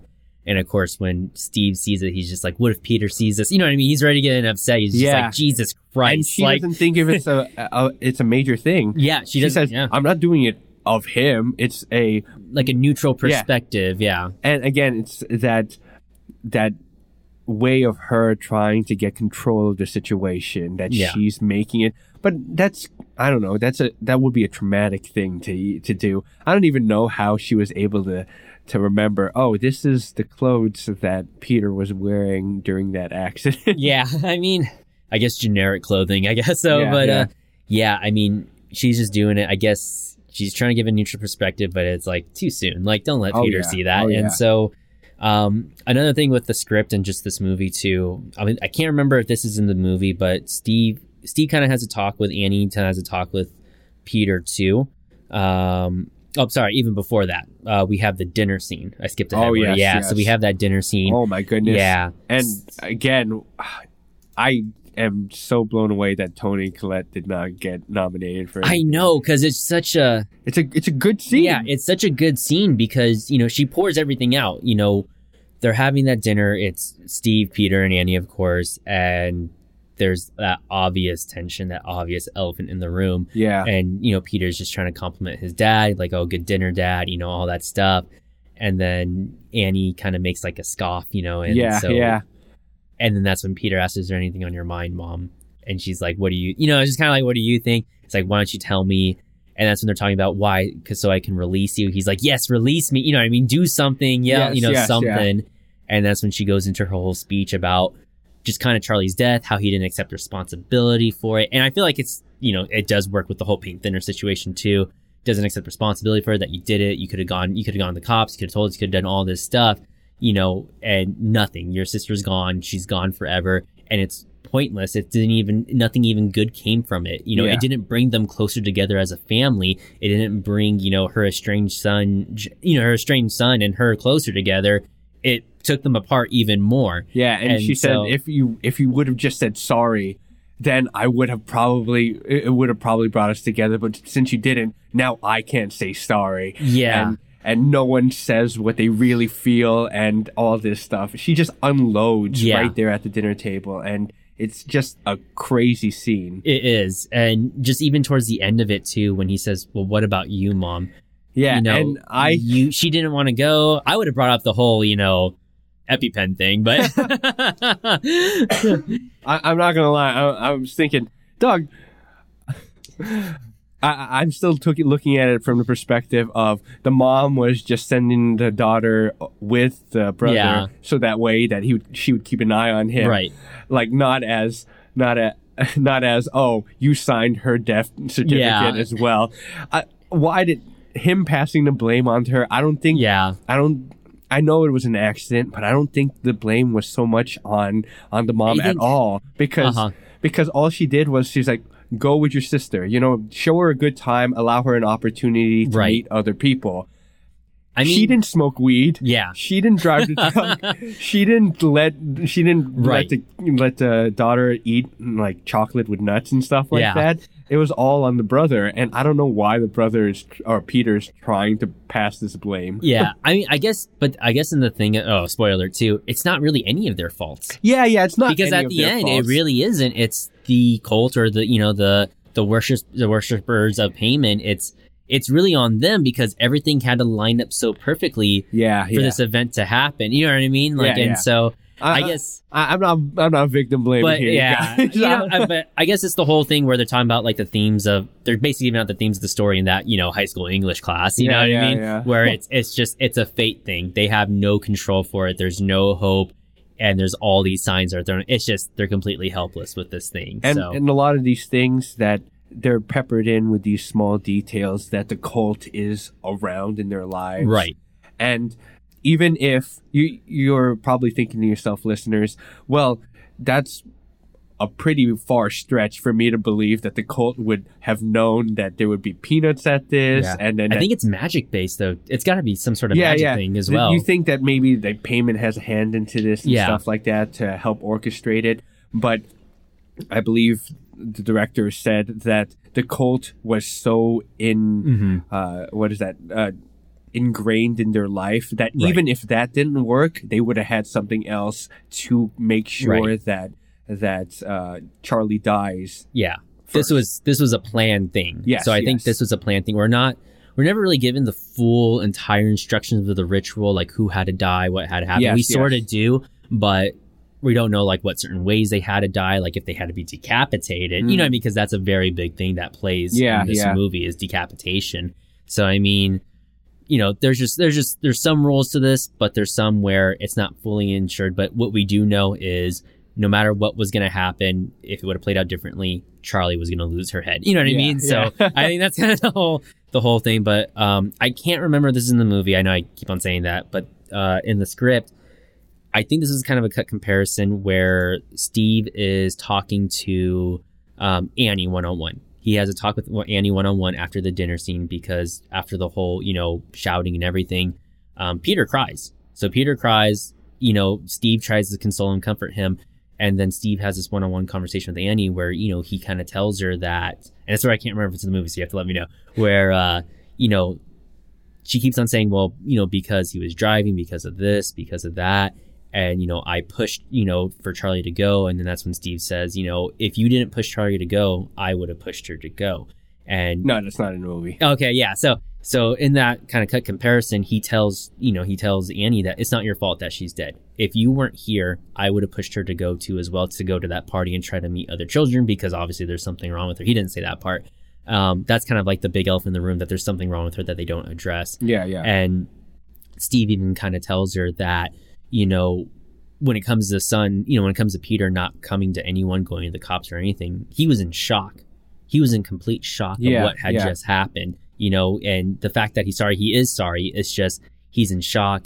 He's in denial. He's in everything. He's, you know, PTSD, everything right there. Yeah, That's why he's- he's acting the way He's he a is. high schooler. Yeah, exactly. Yeah. So, you know, and it was an accident. And then we have where Steve has that one on one conversation with Peter. And this scene I really liked is kind of where, you know, Steve is kind of talking to Peter and they have that they have that one on one conversation. And in this conversation, you know, Peter tells his dad that he's sorry. He tells that he's sorry. He Hmm. cries and everything. He says that he's sorry. You know, he he even kind of admits to hating his sister a little bit too as well. And it just kind of gets into this big thing. I really wish it would have made it into the movie. Yeah, that's not but in there at yeah, yeah. I wish it would have made it in, but I can see why it got cut for, you know, for just kind of timing issues in general. So Steve has that one on one in the script and everything. And then that's when Annie is out shopping for uh, supplies and then she runs into Joan again. Oh yeah. Yeah. and so she just miraculously, you know, just happens to run into Joan. And that's when Joan talks about the medium. And Yeah. so- Oh, yeah. And trying to convince her, and honest, uh, honestly, Annie is desperate, so she takes this as an opportunity, and that's how they do it. That, that- Yeah. that's how all these seances, Mhm. mediums, they they prey on our our fears or our Just our, your vulnerability. And exactly Yeah. exactly. So, I I think it's interesting or not interesting. It's funny how. She's like, oh, I met with this medium, and then all of a sudden, when they go back to her place, Yeah. she becomes the expert, and then she's Yeah. the one that's doing the seance. What? I mean, like during that whole scene, you can you can tell with you know Annie or Toni Collette that she's very like, oh Jesus Christ, you know what I mean when she brings up the whole medium thing. Yeah, yeah. That she's very skeptical, you know, and like even when Joan says, oh, they brought in the ghost of someone from like the 1800s, you know, it just sounds all ridiculous. Oh yeah. so, oh yeah. yeah. It sounds like every other seance. Yeah, exactly. So, so you know, it, it- that's exactly what it sounds like, and that's how kind of you know Annie takes it. But Joan, you know, sells her on it. She says, "No, I felt something, this and that." You know, and the medium came to her house and taught her how to do it. And Yeah. so, of course, it's just you know, it's the cult pushing them. You know, help push them into getting these things. And there was also, uh, I don't know if you remember this scene, but there was a shot of the mail that was coming in through Yes. the door, and then one of the flyers was for the medium. So they like had, a seance. yeah, seance or a medium or whatever, some sort of religious thing, and it's just showing that they had their bases covered. That Uh-huh. if if Joan wasn't able to pull her to the seance, they would have some other way to Yeah. conduct a seance in their home. Yeah. So this was a well planned thing that's been going on. So Yeah, they they yeah. thought of everything, and I don't remember if she sees the pamphlet or not. But No, even no. if she did, it, it, was just placed, a it was just a quick scene of where the they put it pamphlet in coming the, into the house. They put it in their little mail slot. So they're back at Joan's place, and that's when Joan is doing like the seance. She's Yes. able to summon up her grandson in quotations. And so that's when all that weird stuff happens. You know, the table or the glass moves on the table. Yeah. The they're able to use the chalkboard to draw on and everything, and Annie just freaks out. She's not having any of it, and she's trying to get out of Joan's house. But before she leave leaves, that's when Joan says, you know, I understand I was, you know, it's a crazy thing to see at first, but here's a, you know, here's a candle, here's the instructions. yeah, this is when the red flags start. yeah, exactly. You know, do it at your house, you know, all that stuff. Yeah, and make sure that your family is present Yeah. when you do it. They're everyone all there. there. Yeah, everyone has to be there. So, and already it's like, I would never try to do any Ouija boards Oh, yeah. or any of that Yeah. stuff in my house. Forget that. No man. way. Yeah. I ain't playing with it. Yeah, it does. Yeah, I know. Absolutely not. That's how the exorcist happened. So, but it's up until this point it was it was very drama based it, it was this family Mm-hmm. dealing and coping with death and all these problems tenuous relationships Right. and a failing marriage all Uh-huh. these things how are they going to recover how are they going to come back up Mm-hmm. and then boom the music the scary music returns as i Uh-huh. mentioned before it stopped Right. when the light turned on and now the scary music returns Mm-hmm. and it just starts to swell and it just goes into crazy town from Right. here oh yeah, absolutely. And you know what? You're right too. It does kind of turn into a different movie from that point because I mean, you get those hints off on it, but unless you've already seen the movie, you don't know to look for those, you know, those sigils and everything. yes. At this point, you're right. You're absolutely right. It's just a traumatic experience that they've all had. And this is where, you know, it takes that turn and you start finding out more about why things are happening the way that they are.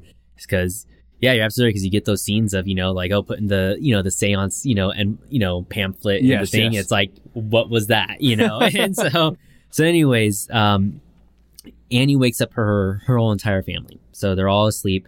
She wakes them up because she wants to do the seance. yeah And so she wants to do the seance. And so she wakes up Steve, she wakes up Peter, all this stuff. She even apologizes to Peter when she wakes him up, you know? And so Yeah, she says, yeah. I'm sorry for all the things I said. And at this point, they're all down there. And, you know, I really wish they would have included that Steve was a psychiatrist because, you know, you can tell, even though you can tell in the look on his face, like, this is all crazy. yeah yeah You're doing a seance because he's a man of science Exactly. and so, and so we have it where they all kind of look in disbelief, but Charlie wants to stay. So I think Charlie might, or it's not, sorry, not Charlie, Peter. I think Peter, Peter wants to stay because I think he might want to try to reconnect with his mother. yeah You know? actually i did get that as well Yeah. that he saw this as an opportunity she cares right Yeah. now right now is is is foreign to him that Right. she is And genuinely- apologize to him. yeah apologizes to him and genuinely says I want to do this. This will bring us back together as a family. Yeah. And for a moment, he believes her. Yeah, so that's does. why he wants to stay. And I then think- that's what convinces uh, uh, Steve, yeah. Steve to stay. Yeah, absolutely. Because that's the vibe I felt right there. Because, I mean, with Peter, I think, I mean, he wants some sort of his family back because he lost his sister. All these things are happening. So, I mean, but yeah, so they're doing the seance, and that's when like the glass, you know, gets moved very violently. Oh, yeah, that's yeah. when the candle, like, you know, turns into a like a flamethrower for a second, then Yeah, comes back down. And then one of the very creepy scenes is that's when Toni Collette or Annie, Gets you know, possessed. she gets possessed. And yeah, and that one I couldn't follow. It was all over the place. yeah, but when she's talking, it's the voice of Charlie, and that's the thing that really freaks it out. Yeah. she keeps saying, "Mom, where is everybody? Why are you guys looking so scared?" You know, and she's talking to Peter, and Peter's losing his shit, Yeah. and he's just like, "Why are you trying to scare?" You know, what I mean, Yeah. poor Peter. Like, yeah, man. This is insane. yeah. So, and eventually, you know, she's she's going off. She's possessed by Charlie or Paimon, and that same thing where I think at that point, if it was two different entities, Yeah. that would have been maybe Charlie at that point. No, no, I think I think that's when yeah, both of them come into Yeah. her Okay. because because not to go into it later, but they need to come out of her. Yeah, exactly. Yeah. So. so yeah, Yeah. they are currently inhabiting her Yeah. at that moment. And I think at that point they stay in her. I want to say. to a certain point So I see point. Yeah, Yeah, that's true. Yeah. until so, later on. until later on for sure. So so anyways, um, we have it where it's Charlie's voice, and then eventually Steve he throws the water at her face to wake Yes, her up yes. out of that trance and everything. And so you know Steve's pissed off because Peter's crying. You know, and Peter's crying. Yeah. He's already gone through a lot, and now his mom's saying, "No, we can reach Charlie. We can talk to her. She's not really gone forever." Oh, you know, and of course, you know Charlie's voice is coming out of that was not Andy's a good mom. move. Yeah, that was such a bad he's move. crying. You know, he's losing it. He's he's you know he was already on the edge, but he's getting pushed off more and more. Oh yeah. And so later that night, when they're all back asleep, um, Annie sees you know she wakes up and she sees like these ants, and she Yeah. sees these ants kind of crawling, and so she follows the ants, and that's when you see that scene of Peter's face. and Oh, it's just yeah. completely uncovered in ants and and oh my i mean it's a crazy scene in general you Yeah. know where you see it and it's just all covered in ants i probably should have looked up ant symbolism but i didn't so and honestly, I hate these kind of scenes because it continues to lull the viewer into a sense of false. Um, uh, what is Yeah. the word? False. am i awake and inception is Yeah, yeah so she wakes up and then it's Peter and them, and Peter's like, "Oh, mom, you're sleepwalking again." So like, Yeah. "Oh, okay, all right, she's sleepwalking, okay." But then it gets even crazier. oh my god this i feel like even though it does kind of do that whole like oh i was asleep the whole time kind of you know kind of cliche i like that scene between you know after she wakes up for the first time Yeah, you know, where she's talking to, to Peter and Peter asks her, why are you so scared of me? yeah, And then she says, I never wanted to be your mother. yeah, and, And she says- just, yeah, as if it was Yeah. a, like a mistake that she even said it. yeah. I And have he- I have the the script portion right here. Oh, okay, yeah. and it's crazy, man. Like, uh, um, that she even says that uh, that she didn't want to have the baby, but she was pressured Yeah. because of the mom, Uh-huh. um, building to a little more of the cultish things, Right.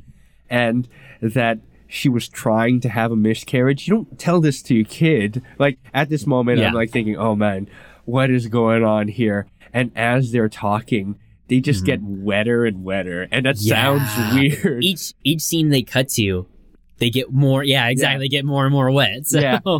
and she says that she did all these things to, to try to get a miscarriage. All the things that they said not to do, she did. And Uh-huh. Peter's like, "You tried to kill me." yeah. And then and he says, "No, I love you." Like, Uh-huh. like how do you how do you conv- how do you convey Oh, that during yeah. this moment? And then there's one bit of dialogue that I didn't catch that kind of like now when I look at the whole scope of Uh-huh. things, I'm like, oh my goodness. And he says, uh, he says, Pe- Peter's crying. He says, "Why did you try to kill me?" Yeah. And then Annie says, "I didn't. I was trying to save you." Uh-huh. And like you know, now when after you finish the movie, you're like, it's it's like she couldn't escape her fate. She Yeah. was trying to break the cycle. Uh-huh. If if Peter wasn't in the if Peter wasn't in the equation, then none of this would have happened. Right. Or another child. yeah. Some, yeah. So, I mean, Yeah, because he was asking like, "Why are you trying to kill me?" Because she she says when she tries to have the miscarriage, she did everything you weren't supposed to do. Yeah, yeah. Yeah, so so I mean, But but the sheer drugs, fact, cigarettes, everything. yeah, but the, the sheer fact that she said that I, I I didn't try to kill you. I tried to save you. You know, so that to save you from this crazy situation that's Right. going to happen. Uh huh. I mean, even during that whole dinner scene too, when they're arguing, or when she's give, you know, she's giving her speech, you know, she even tells him, "I wish I could shield you from this pain. Yes, yes. This pain that you're feeling. I wish I could just take it all away, and I wish I could just shield you from it. But your sister is, de- you know, I mean, your Yeah. sister is dead. She's gone forever. And that's why I think Toni Collette does a really good job Yeah. of portraying that pain and anguish Yeah. that she's conflicted, that she's angry about her daughter dying but still loves her son. right. And it's it's she does such a good job Yeah. in this movie. it's yeah, it, she really does because in that type of role, if you went a little too crazy, yeah, yeah. you know what I mean. It, it could be to a joke, Yeah, yeah. exactly. But she does a very good job of making it, you know, doing all those feelings, putting all of them together, and even towards, I mean, because towards the end she becomes more unhinged, absolutely. Yeah, yeah. But you know, she does a good job of pulling it off. But then we find out that they're getting wetter and wetter because she- paint thinner. it's paint thinner. Uh, she lights a match and then she wakes up Yeah. once again. yeah, back in her own, you know, her own little room Yeah. or her own bedroom. yeah. So we cut to the next day and we have Peter where he's at school. And so he sees that flash of light. yes. So he starts seeing that flash of light where he's at school. And so I think he sees it in his classroom at first.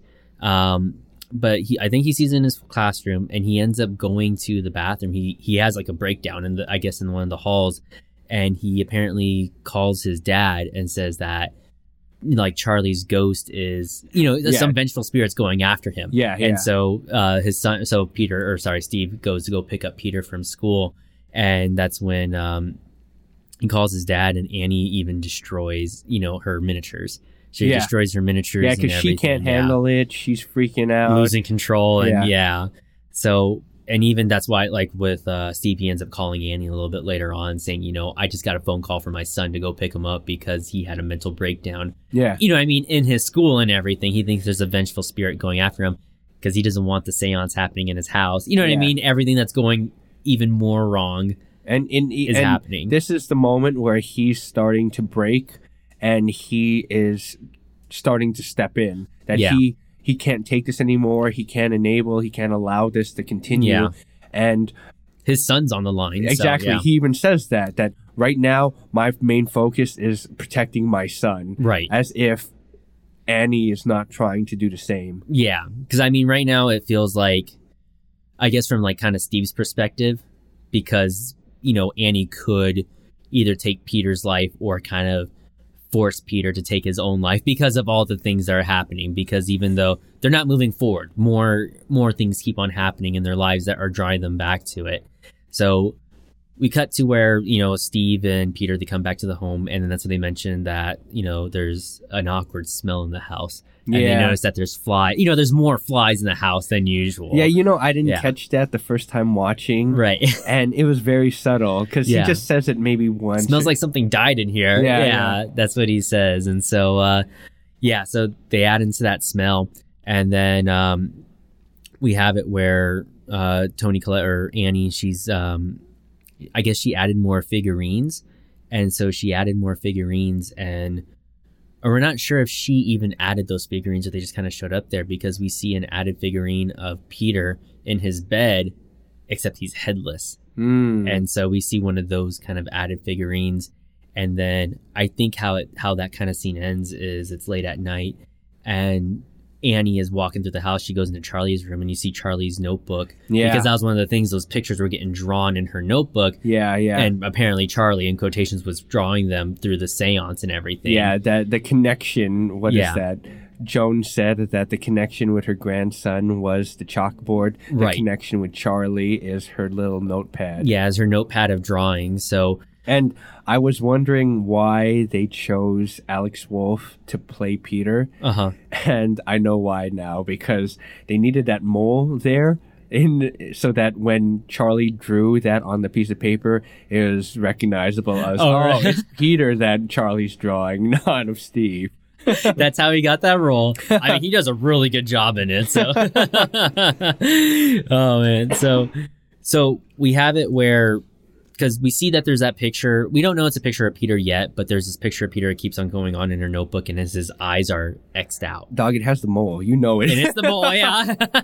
you know it's Where's that mole? That's Peter. So, so Peter's asleep that night, and this is a crazy scene too, where Oh, Peter's yeah. Peter's asleep because he hears that he hears that tongue clicking sound, right? Yeah. He hears a he's, he hears the Jumps out, he hears the tick, and that's when he sees Charlie in the corner of his room, Oh, and yeah. in that hoodie and everything, and of course when he sees it, you know, Charlie I guess tries to speak, and then her head falls off, and yeah, it turns falls into off, a little Nerf ball. it turns into a little Nerf ball, and then there's the dog right there that Yeah. we keep on forgetting about. That oh, Little corgi. yeah. So and then all of it. This is when the hands reach up from behind the the the bed frame. yeah, exactly. Yeah. So that's when the hands reach up behind him. And this is the interesting thing because I've been hearing or I've been seeing mixed opinions whether those hands were actually Annie's hands, Right. or were those hands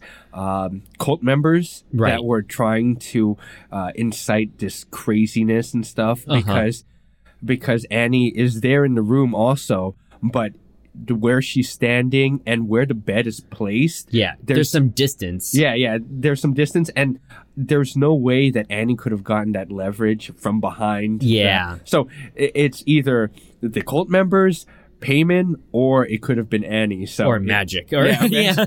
yeah. So it's it's just this ambiguity, am- Yeah. ambiguity there. And I don't mind the ambiguity either of, you know, who really was tearing out his head, but we have it where, you know, Annie says, you know, she heard him screaming and so she went to go check up on him. Yes, yes. Yeah, so she went to go check up on him and said, "No, it wasn't me, but don't tell your father what happened." Because she tells her, "I thought I saw Charlie," and that's when Annie says, "Don't tell him what happened because he's not going to believe it. There's something going on right now that Yeah. I think's bigger than the both of us, Yeah, and only I can stop it." yeah, and he and he and she's trying to console him. Yeah. She's saying that I, I love you. I like you know I'm gonna take care of it. Don't worry. Only I can do this. Right. Because at this point she's upset because you know she saw the picture of Peter and you know in Charlie's notebook. Yes, yes. And it's come it's kind of became aware to her that um this thing is after Peter. Yeah. And at this point, you're still kind of like, well, of course, second time around, you're like, well, Annie does know that there's something bigger going on. Yeah, but it's just making her look more Yeah. and more crazy. Exactly. Throughout the whole movie, I'm thinking, is this a men- I kept on thinking this is a mental illness thing. Yeah. None of these things are happening. It's just all happening.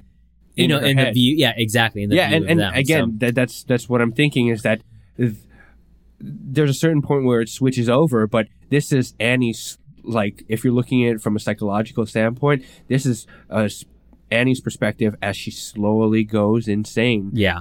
But Yeah. I, either way, I'm- I mean, yeah. I mean, that's how good this movie is. You insert whatever, you, you can insert either, you know, mental illness being the main thing, or which it definitely is, and also the whole Paimon, the cult worshiping. It works either way. yeah, yeah, And so Annie tries to burn the book that is that is linked to Charlie. And then when she tries to throw it in the fire and catches on fire, her arm sleeve catches on fire too. yes, yes. And so it becomes apparent that she's linked to this book as well. And so at that point, I'm not sure if Charlie and Paimon are still inside her or, you know, what exactly is going on with that book. yeah, Yeah. yeah. So, or if it's just trying to, con- or if Yeah, you don't know where Charlie more- or Paimon yeah. is. They're just floating around. I honestly think that Charlie and Paimon are still in Annie. Uh huh. Yeah. I mean, it would make sense. So, I mean, if that was her, you know, pulling on Peter's head, she wouldn't have remembered. You know, I mean, if it would have cut out. And yeah, so, yeah.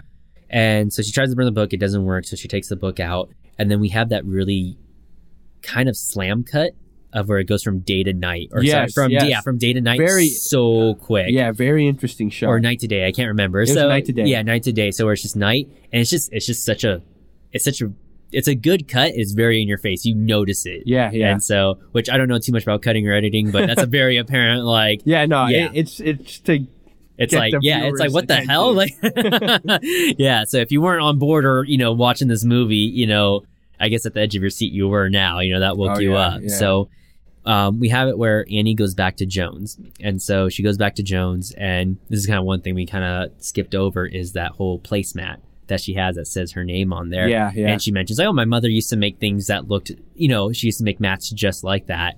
And so she tries going back to Joan because she's trying to figure out what's going on because she let this thing into her house and no one's answering. Then you kind of get a view of what's happening inside the apartment. Yeah. And there's these drapes everywhere, these white it's drapes. filled with all this paraphernalia for cultish activities. yeah.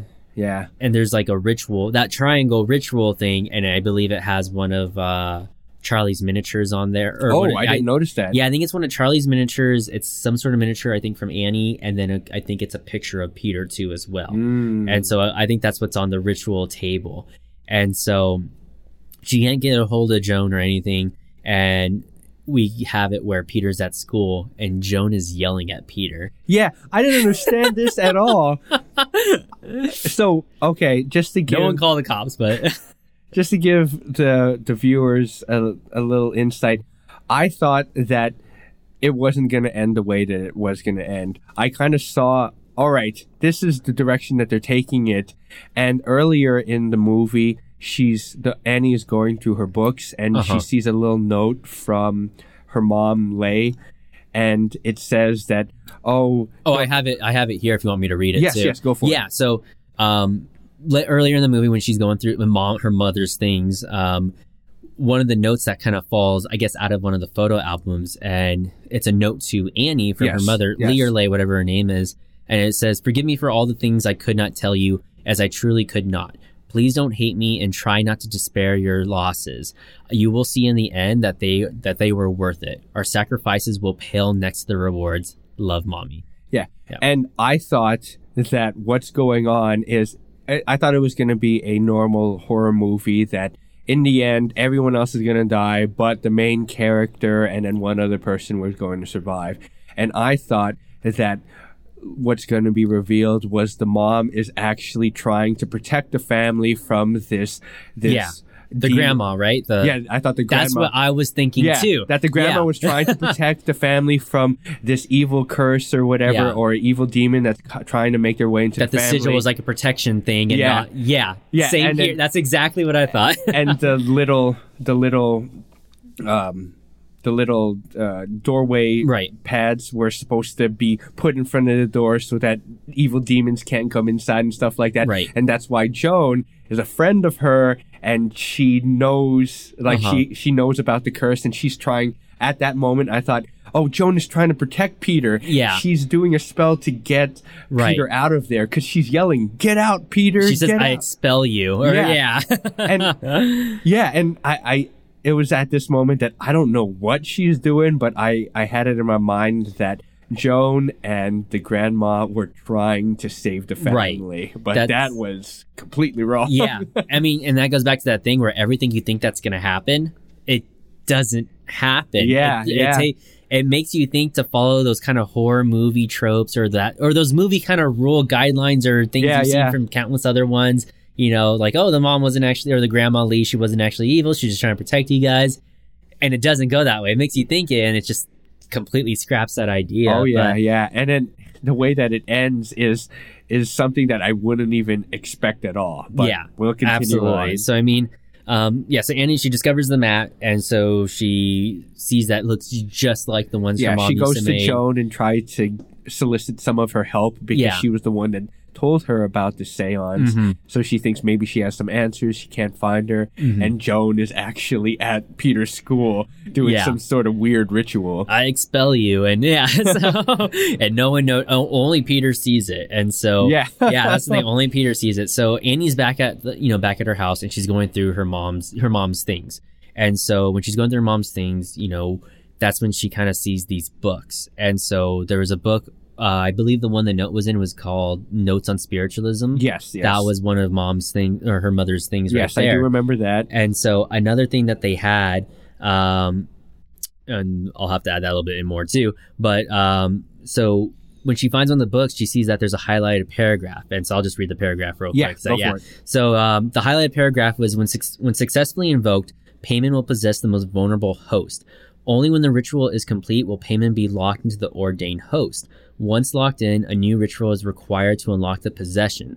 A sentence underlined in the pencil reads, Paimon is a male, thus covetous of a male human body. Hmm. So that's the whole thing where if Paimon's in Charlie, Charlie's a female, she was supposed to be in Peter, basically. Yeah, yeah. And and so that's kind of where it's like Paimon's like this god of mischief.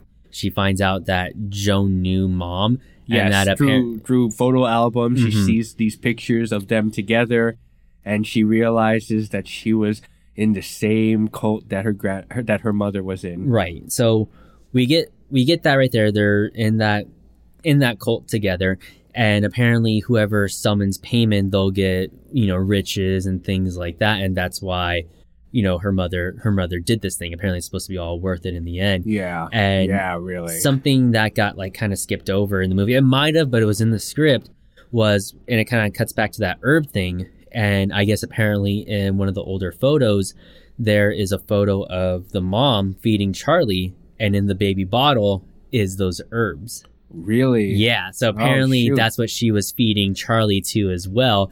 Were like those herbs, and it must have been some sort of ritual to put her in a host body. Yeah. And so maybe because she wasn't able to get her hands on Peter, that she put it in Charlie, and then eventually the plan was to take it out of Charlie and put it into Peter. Yeah. Because it has a way to undo the ritual and put it in another host too as well. No, I and I I got that same uh, perspective as well.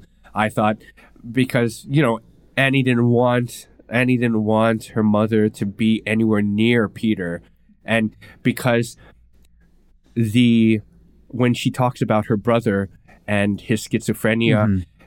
What was going on was the mom was trying to put Paimon into her own son, Yeah. and when she wasn't able to do, uh, to do Yeah. so because she killed herself, she looked at Annie as, "Oh, you need to have this child," Yeah. and that's why she says that I was pressured into having Uh-huh. you. I tried to release you. I tried to save you, but I still had you. Yeah. So I didn't want my mom anywhere near you.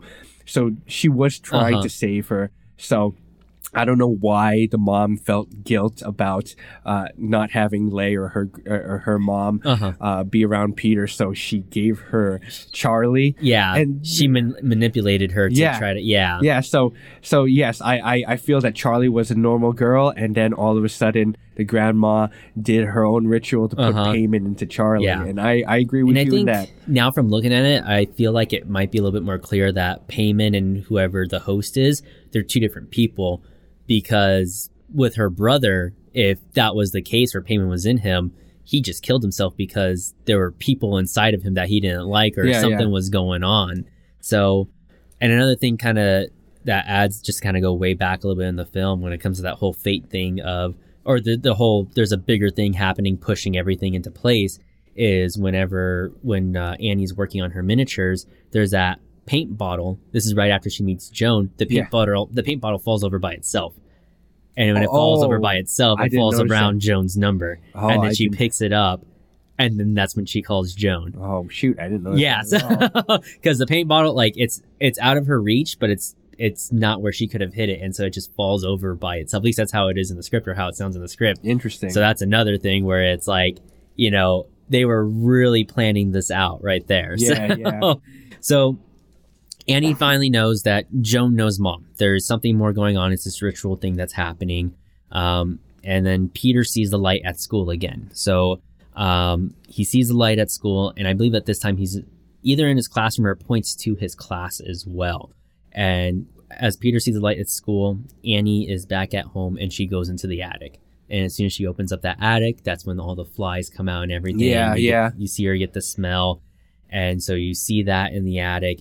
And as she goes up there, she sees the headless corpse up in the attic and the sigil of Paimon in dry blood. yeah, yeah. And she thinks it's her mother that's Yeah. up there because, of course, the grave was desecrated. And so, and how the cult members got this dead body into the house how the family didn't smell Yeah. uh, how, how come the smell wasn't stronger right. and how come the flies weren't more uh, like throughout the house is Uh-huh. beyond me we talked about we don't know what the time frame was Right. and if that body was up there for for Months, yeah, yeah. months, then that smell would have been crazy throughout the house. Yeah. You'd have to like evict it or like you know evacuate it and have like a Yeah. a team come in to Unless they dipped it in something. I mean, I wouldn't. fluid. Yeah. I mean, I wouldn't put it past these guys just because they've planned. You know what I mean? They've done a lot of oh, things Oh, yeah, to set everything in motion, and so they seem to have. You know, they're very coordinated. So, And so uh, she goes in that attic. She finds her mother's dead body in there, and then we have Peter's possession at school. Oh yeah, Yeah, and She lo- he looks at himself and sees evil Peter in the mirror. yeah, Paimon, I guess you could say, or Yeah, or Giving this- something. This smirk. yeah, I mean, I, I wish I didn't see that because that's in one of the trailers. oh, is it? Yeah, and I kind of wish I didn't see that part in the trailer because I mean, he he does that thing where he raises his hand. He's all like disconjorted or he's all like, you know, he's in an awkward pose and everyone's looking at him. His eyes are going a weird color. Yeah, and again, that Alex Wolff did a great job. Yeah. I I, I don't know how he did that or I how don't he. know either. but yeah, you can see his body's contorted in this weird way. He obviously looks uncomfortable, and the teacher doesn't do anything Yeah. all throughout it. Come on, man! like seriously, the person in front of him looks back and sees like has a Yeah. detailed look of his face, but still, they don't do anything Yeah. until he slams his head against Yeah. the table, and he gets a good couple of hits before. Anyone does anything, then he just snaps out of it and screams. I guess in their defense, it's like, what do you even? I mean, of course you stop them, but in that situation where you're just like, what the hell is going on? Because even one of the kids asked, like, is he breathing? And then he just completely slams onto that table and just shat- breaks his nose and everything. That's and insane. Yeah. yeah, man. I wish I didn't see that in the trailer because that would have been such a good scene. To It- just him smashing his face on that on that and him Yeah. freaking out afterwards too. And the blood spurt that's on the, the desk Yeah. itself. Oh man, it, it, it is a good scene. it's it's a very good, especially just how Peter or how even like uh what's his name Alex Wolff yeah, just his acting afterwards. You know the the pure look of fear on his face after that just happened. oh yeah, oh and yeah. so um so Steve takes Peter home after of course because he smashed a nose he gets a phone call from you know from the office again or from the office and Peter or sorry Peter has just broken his nose and as he's taking him home um there's even that scene where Peter's kind of asleep in the back of the car and Steve breaks down so he's he's breaking down and you know he's losing it too yeah, you yeah. know, he was seemed to be the only one left who was trying to hold everything together, and now he's just completely losing it. And because his son, you know, of course, just commit, you know, just did this to himself. And so Annie is waiting, and so when Steve, when Steve gets home, they help put Peter into bed, and then that's when Annie tells them about the attic. oh yeah, And yeah. so Steve's already kind of he's tired. You know what I mean? He's tired of all of it. He thinks his wife has gone off the deep end again. She's crazy. You know, she's not lucid. And then of course when he goes up to the attic, you see the flies come out. yeah, yeah. And then he walks up in there and then he, you know, sees the grave or he sees the body and he thinks Annie did it. Annie's the one who dug up his her mo- mother's grave, put the body in there. You know, who's behind all Yeah, this stuff. yeah. So, I mean, what do you do at that point? You know, I know. Yeah, you sympathize with Annie because this whole time has been from her perspective, Uh-huh. from the narrator. You see what's been going on in the background, where she's been going those nights, and you think, man, just believe her. Come on, Steve, believe her. Yeah. But from Steve's perspective, he doesn't know what's going on. All he knows is that her his wife broke down. Hmm She made them do a séance and then did this crazy thing that made Peter cry. yeah, And now they find the headless corpse of her mother yeah. up in the attic. What is he supposed to believe? Exactly. And she didn't call the cops. She didn't do anything because that's when she starts saying, you know, she throws it out there, we're cursed. Yes. And because yes. she believes that there's something bigger going on that's doing this to them because she saw the photo albums, all that stuff. Again, he's a man of science. Exactly. He's not buying this cursed mumbo jumbo. and so, you know, she tells him we're cursed. And that's when you kind of get, you know, she tells him that we're cursed and she brings up the book. And of course, he's just like, you know, he's kind of in disbelief of all of it. You know, Yeah. he thinks that she put the body in there, she dug it up. You know, his wife's gone off the deep end.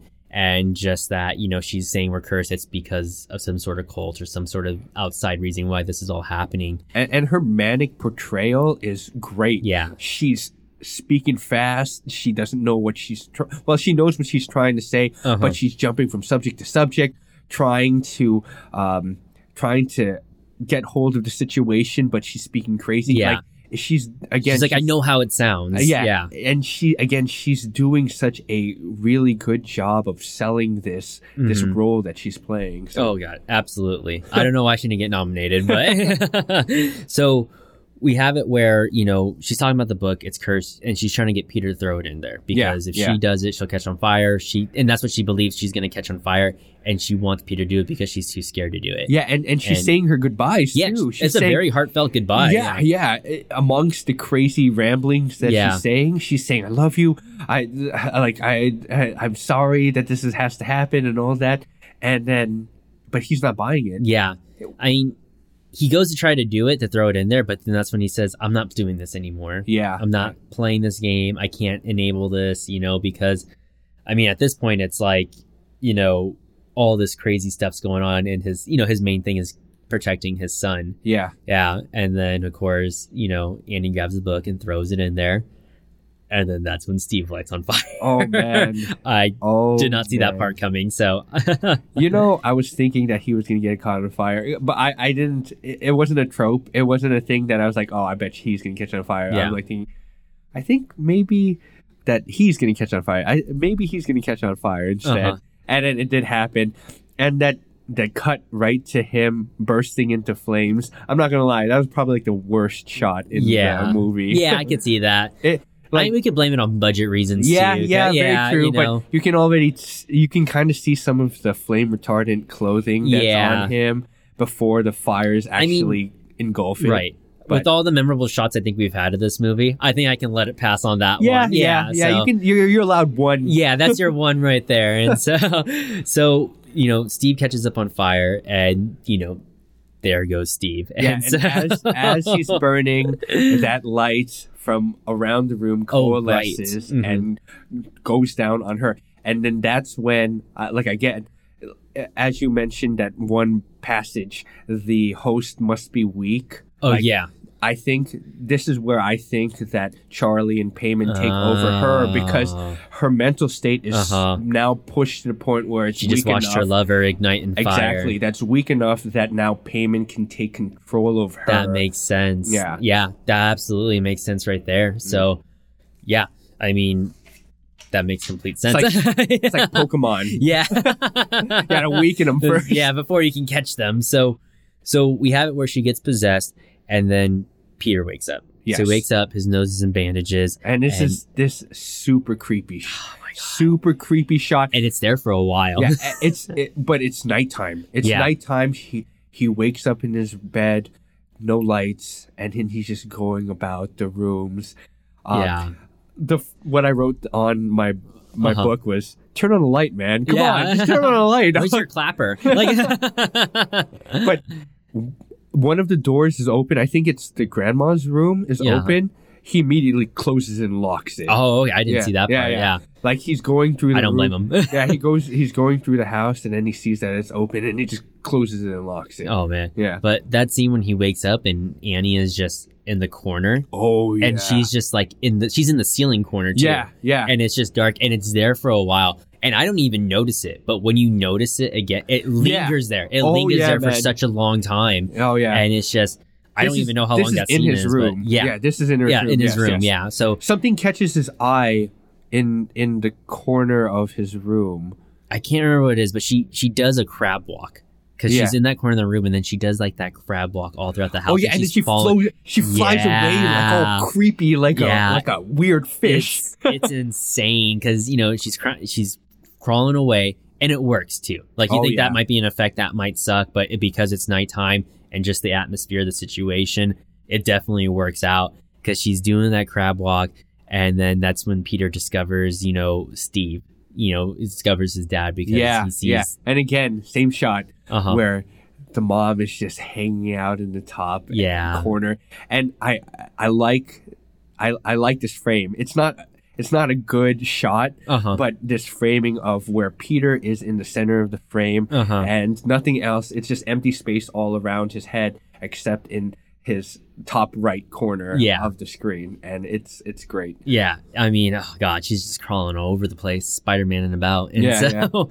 so we have it where Annie chases Peter. She starts chasing him, Yeah, he and he. But what happens though? He finds a dad, and then he sees a naked person. Oh, that's in, right. In in, Uh-huh. in the dining room or whatever, Uh huh. and it goes back to that one shot where where the mom was in the in the roof, but she's not over there Uh-huh. anymore. She ends up appearing like a diagonal in front of him, and that's when he books it the other way. Oh yeah. Yeah, yeah. So that's when he books up the stairs, Yeah. and then the attic is left open. Yeah. And then that's when he goes up to the attic and he closes it, and then you get that scene where Annie is Scariest scene. Oh, Scariest Jesus. scene. And then that's You hear slamming on the attic Yeah, door, yeah, and, and it's he's- just he's just screaming, "Mommy, I'm sorry, mommy, I'm sorry, yeah, I'm he's sorry." losing it. and his Uh-huh. he's drooling and he's really selling it. But I watch listeners. I watched this when I was sick and like I was not in the right headspace. And at and then later that night, I I woke up in the middle of the night because I needed to like blow my nose and clear my throat. And I just could not go back to sleep because I was thinking of that scene of Annie on the ceiling, Uh-huh. just banging her head on that on that door. Oh, it's so creepy. just how she does it too because i mean anyone who's seen an attic door you know it's it's vertical you know it's Yeah, on the yeah. ceiling and she's it looks like she's in kind of like a fetal position on no not so much a fetal position but she's on her knees and She's crawling it. Yeah, she's crawling on it. she's defying gravity and so and then, and they sped up the obviously they Yeah. sped up the no that was video. all her i mean she's a really good actress so i believe it so yeah so she, she's knocking on that she's knocking her banging her head on it And that's when she he uh Peter uh-huh sees what's going on in the attic. yeah he finds his picture with I think the eyes crossed out like an X's, and it's in that It's burned out. It's oh, it's burned burned, out. out. Oh, Yeah, okay. it's burned out. Yeah, and it's in that triangle. It's in that kind of ritual triangle, and I think he even sees like And the, the- sigil of pay. Yeah, the body of the body of the mom is no longer there. Yeah, it's, it's just an there. outline, and Yeah. it's right in the center. And then you see the treehouse, and the treehouse has some lights in it. There's obviously someone in the treehouse, Yeah, and this is a scene. Um, this is a scene that both of these scenes actually back to back that are really good. Where you know he looks up and somehow you know his mom got in there magically, Oh my goodness, that's another scary, and it's crazy scary. and that's actually a piano wire that yeah, she's yeah. using. She Yeah, just sawing her head she off. saws her own head each off. each time she does, like She goes more, faster. yeah, yeah, it goes faster, and then more and more blood just starts spurting Yeah. out, and that sound effect is so fitting. It's just spurting out, and, And he's freaking out. Uh-huh. There's a window there, and obviously you know he's gonna throw himself out of the window. Yeah. at what point does it happen? Oh god, because he sees those uh, after she saws her head off. No, no, the, the head doesn't Or- saw. oh, yeah, yet. sorry. She's He's sawing, sawing her it, head, and, and then, then he sees the yeah, people. and Yeah, it's three naked guys again.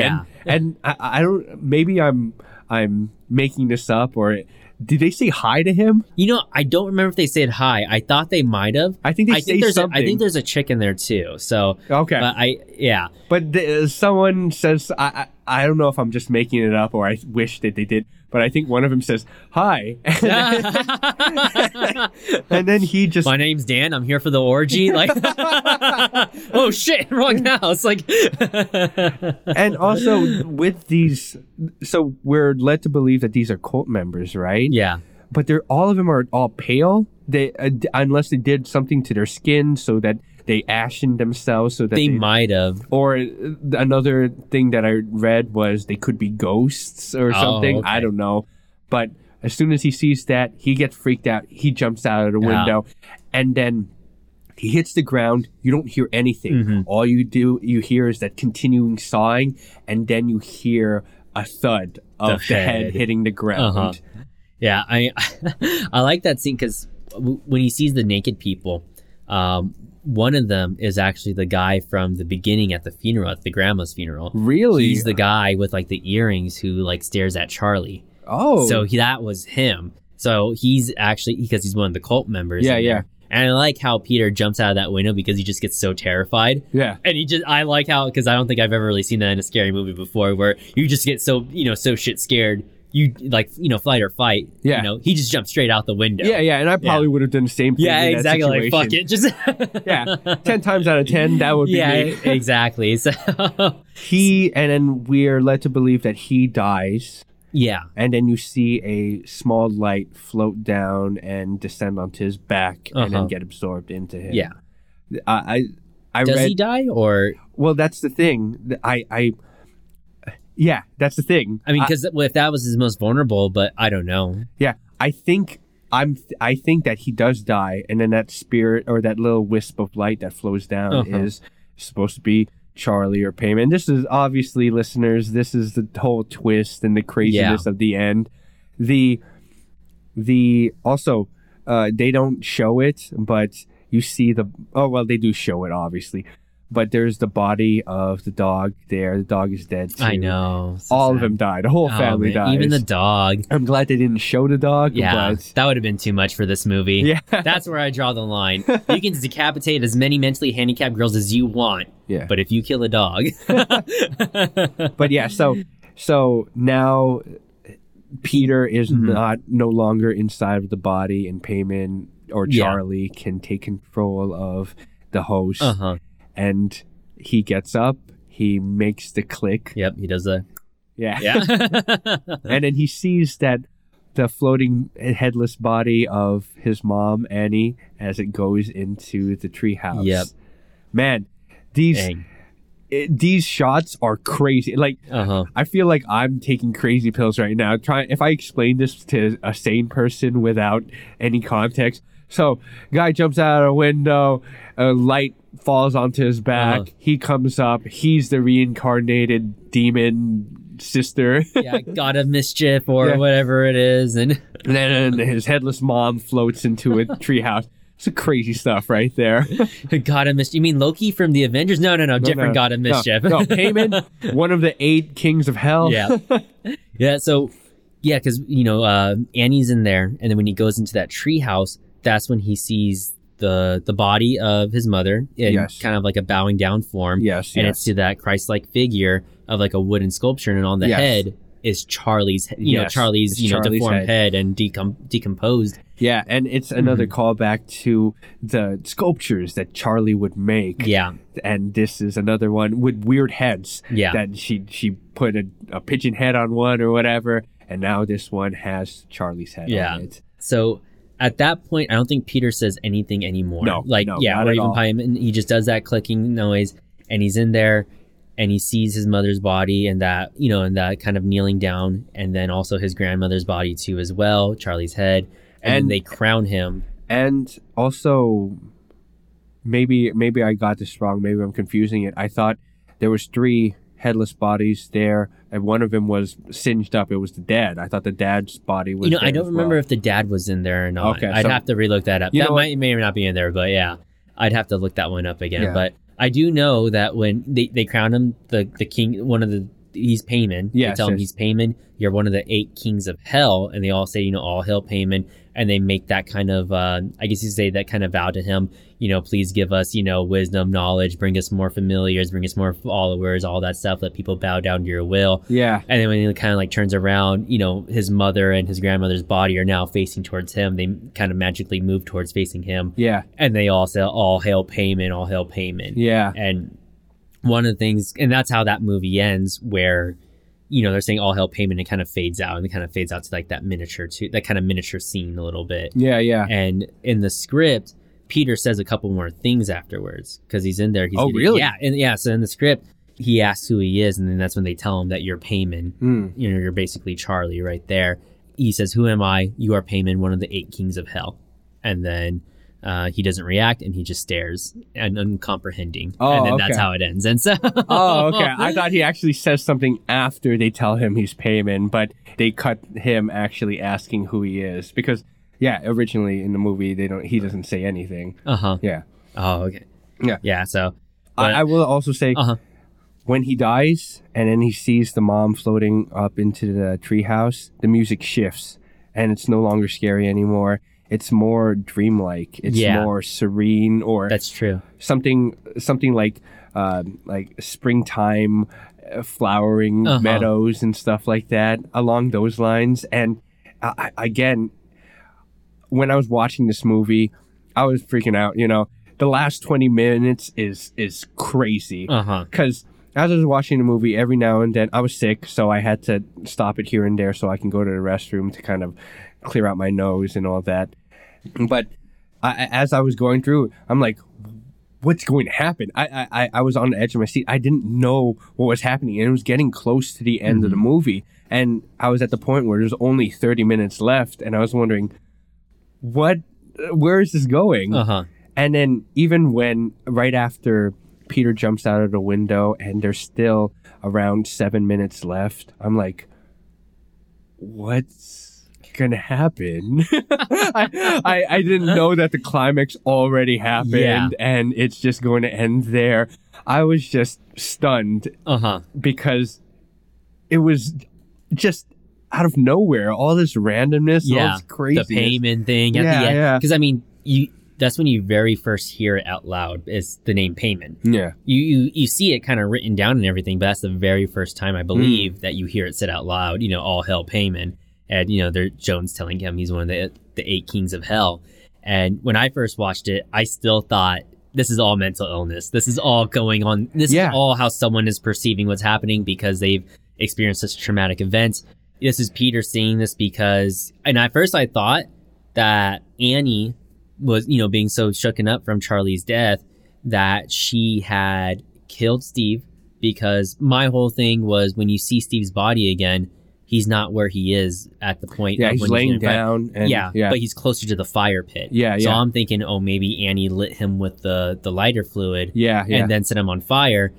And that's you know that's Peter kind of comprehending his mother killing his father and then deca- or killing herself, and then that's him kind of yeah. thinking you know mental illness all No, along. oh yeah, and I, I completely agree. It's also it's at that point where Steve goes into flames that Paimon takes over Annie's bodies. That that can also be construed as that's when Annie completely loses his, her mind, and then we go to Peter.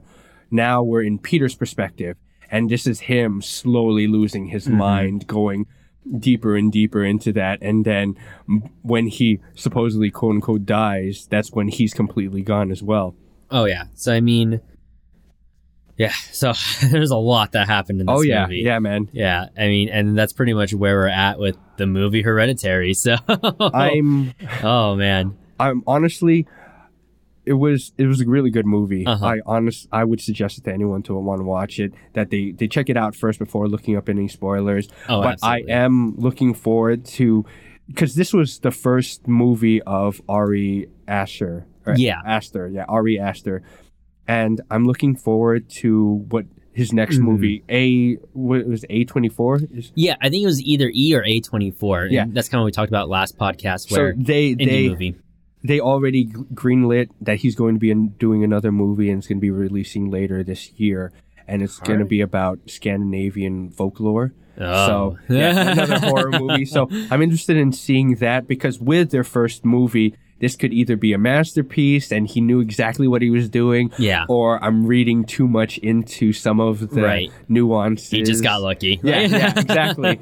so I'm looking forward to seeing this the next movie that he comes out with to see is lightning going to Yeah. strike twice. Right, exactly. Let's see what he can do. So, I mean, I guess with this movie, I mean, I was really lost with words with it after it was done and everything. Really good movie. Um, rating system, I don't know even know how to rate it. To Yeah, be man. honest with you, Yeah. I wouldn't know what to give it. I mean, it's good. It's worth your time. Yeah, I would suggest Um, it to someone, but I wouldn't. I, I wouldn't- tell them how good it was. Yeah, exactly. I wouldn't know how to rate it. I mean, and just because, you know, all people have all different kind of bases of fear and everything, but yeah, I really wouldn't know how to rate this movie. I would say it's worth your time. Check it out. I mean, even if we spoiled all of it for you, I would still say, you know, check it out for sure. yeah, and I didn't know. I thought, now I'm getting more into this genre of elevated horror because Yeah. this is what it falls into. Right, yeah. Elevated horror. That's why I want to check out Get Out, and a lot of people put The Witch in the same Uh-huh. categories and stuff like that. So these are movies that I definitely want to check out because it's that blur between art and horror, Right. and building suspense and atmosphere. Mhm. So I'm I'm a big fan of that, but I don't want to be too pretentious to be like, oh, this is the only horror movies that I like. I, I like yeah, exactly. Yeah, I like slashers. I want, you know, I wouldn't mind something bloody and dumb. And Yeah, so, but yeah, as far as this movie goes, I mean, definitely check it out. I'm a little upset that you know it didn't get, it only got nominated for like indie awards, so it's Mm. not really getting nominated for any of like big picture stuff, Yeah, even yeah. though it was out in theaters. And I don't, I can't even tell you what's getting nominated this year, other than probably Black Panther. But I'm a little upset that Toni Collette, you know, that she isn't getting nominated for like best best actress of the year. I mean, Melissa McCarthy's getting nominated. Oh, Um, it, I don't know what movie, but she, you know, I mean, Melissa McCarthy's getting nominated, and Toni Yeah. Collette, you know, yeah, Man. but uh, even if they didn't have the horror elements, say they took out that last 20 minutes Yeah. of it, it, it would still be a very compelling drama, I think. Mhm. Just the dynamic of the family and just uh, all the shots are so beautiful. It really makes up Yeah. for any shortcomings that the movie has.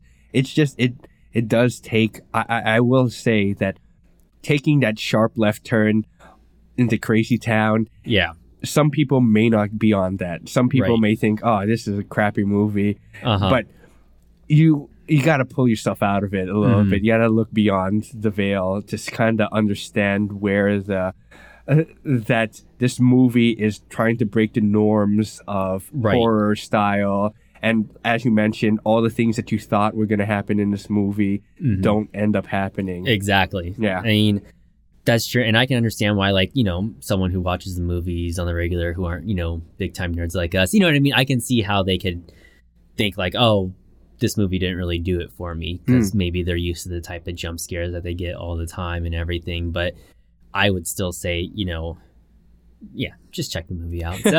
Yeah, I mean. Yeah, it, it it it does not follow those tropes, and it does make you think a bunch of things are going to happen, and none of it does.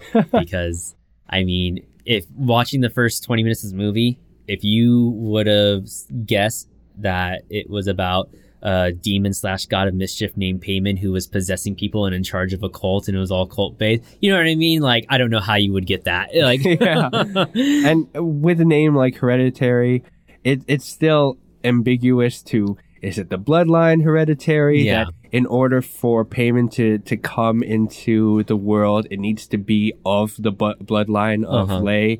Or is it the mental illness that is being Right. passed down through the actions that that's hereditary, that the things that your parents did, you are more likely to do, and then your children Right. are more likely to do? Or is it the mental illness is being passed down? I, it's Yeah. just it's it can go i i mean i guess that's the thing that we were talking about it can go either way you know demon worship worshiping mental illness hell you can throw both in there and i think it still you know what Yeah, i mean yeah. it still works really well but i think that's all i've got left to say with hereditary. Is there anything you want to add in there? Three naked people. yeah. So i think next thing we'll do is we'll move on uh, to our next segment which is basically we've got mail. So sean emailed us and he wants to know if you could pick a movie and basically have it redone with a dir- different director what movie would you pick? Hmm. And I'm assuming which director as well, also. yeah and you can pick any movie Okay. change out the director Hmm. i guess my funny one would be lord of the rings michael bay I think anything Michael Bay. Hereditary, Michael Bay. Just Just random a explosions. random explosion. that fire scene with uh with uh Steve would have really, really blown Oh, yeah, out. yeah. Um, let me see. I got to think about this. Um, you know, I I do like Steven Spielberg. Uh-huh. I would want to see him. You know, he's done a lot of iconic movies growing up, and if I were to pick a movie, I, I I'm thinking a, a good horror. Who did The Shining? Do you know who did The Shining? uh, Stanley Kubrick. Stanley The Shining, Kubrick? yeah. I, I, The movie one. What if uh, Steven Spielberg did Shining? Okay. Yeah, yeah. I can see that. Um, just Michael Bay doing the shine. no, just how uh, Steven Spielberg would do horror and how he would kind of instill that sense of uh, atmosphere and Mhm. eeriness. I, I think that would be very I interesting. mean, he did do Jaws, so I mean, Yeah, yeah. I, I guess you could kind of label that as horror, sort of, but Yeah, yeah. I guess it'd be like in its but own it's a, different it's a different. category. it- yeah. It's like that supernatural psychological horror. Yeah. and I would like to see that from okay. from uh, uh, Steven Spielberg. Yeah. I mean, what about this director, Ari Aster, that we just praised for all his glory? you know what I mean? That we just. Uh, I, I don't know. I, I don't know. I, I still would like to see how he takes. Um, uh, it, I I don't know if he's gonna stick to horror, Right. And, I know that there's a lot of new directors that have come, Mm-hmm. been coming in, like like Jordan Peele. We were talking about Yeah. earlier. Would Get Out. his first movie that he wanted to do was a horror movie, and Yeah. I don't know if horror and suspense is just an easier medium to jump into, but I, actually I don't think Mm-hmm. It, so at it all. It usually think- is. So usually horror movies they can do like smaller budget, and they Mm. usually make more money than what you put into them. Mm. So, so at least usually that's how kind of horror yeah. typically go. You can do a small amount of budget, you can typically get a huge amount of Okay, okay. it. So. Well, I uh, yeah. Now that you mentioned that, I think back to paran- paranormal Net- activity, yeah. and that was just basically shot in a handy cam or whatever. Yeah, or even like the first like Halloween movie. I think they shot that for like three hundred twenty five thousand dollars, and that Yeah. movie made a lot more than. oh yeah, yeah, yeah. so- So, yeah, I, I don't know. Uh, I I don't know if Ari Aster or Aster is going to stay within the horror genre. I we'll see. We'll see. yeah, we'll see what happens. I mean, even John Krasinski, his first movie coming out was a horror movie, A, Oh. a Quiet Place. Yeah, so- yeah, yeah, yeah. Jim from The Office. So, but yeah, I mean, What about you? uh, with Ari Aster, I mean, I'm still set on Michael Bay doing Lord of the Rings. Oh, okay. Just, just for funsies. I mean, like, but with Ari Aster, I mean, I wouldn't mind him doing the It movie. Mm. So just because that's still like in that same Yeah, kind of yeah, horror yeah. element and everything, or even just doing like a different kind of Stephen King adaptation too as well. So, but I think this guy, definitely next thing he comes out with, I'll probably, I'll most likely give it a watch. Too. yeah, yeah. Maybe I- not in theaters, but yeah, no, definitely because in theaters you're stuck. At Yeah. least with like at home, you can pause it, you can turn on every light possible, so you can do tons of things right there. Um, but is there anything else you want to add? Because I was just going to go into the next segment. So uh, um, I I don't know, man. Yeah, you can go go for it. okay, if you think of something, let me know. Yeah, for sure, for sure. So uh, next thing that we got is recommendations. So over the weekend, I saw Reign of the Supermen. I don't know. Oh, okay. That's on uh, the DC app and everything. That's the brand new super animated Superman movie that came out. It's basically um, it's after Superman just died from Death of Superman from Doomsday, Mm. and he comes back, and there's all these different Superman. It's got Superboy in there. It's got a mechanical Superman. it's got a hologram one. You got so many different Supermen in there Interesting. and you get you get original recipe Superman, but he has a mullet where he comes back in that black in that black outfit and everything, oh, and he comes back with a mullet. Wow. And, and after I saw it, I was like, I feel like Zack Snyder should, or you know, the DC Warner Brothers, they should watch the animated ones because they're doing it right. yeah, And yeah, definitely, they're really man. doing a good job in the animated universe because I wouldn't mind seeing, you know, when see in the Zack Snyder verse, Superman coming back from being dead, I wouldn't mind seeing him depowered for a bit, Mm. you know, because then you can really show, you know, it's not just Superman having these powers that makes him so special. It's the person. Yes. You know what I mean? Whether powers or no powers, it's the person who he is. So, Yeah, yeah. Which I felt like was a missed opportunity, but Yeah, there are a lot of those. I get in I get into this fight all the time. I, feel when talking about Superman. I like Superman's Boy Scout character, uh huh. and people other people hate it. They think it's unrealistic, but he's fighting for this country or this nation that he or this world that Yeah. he has now called his home.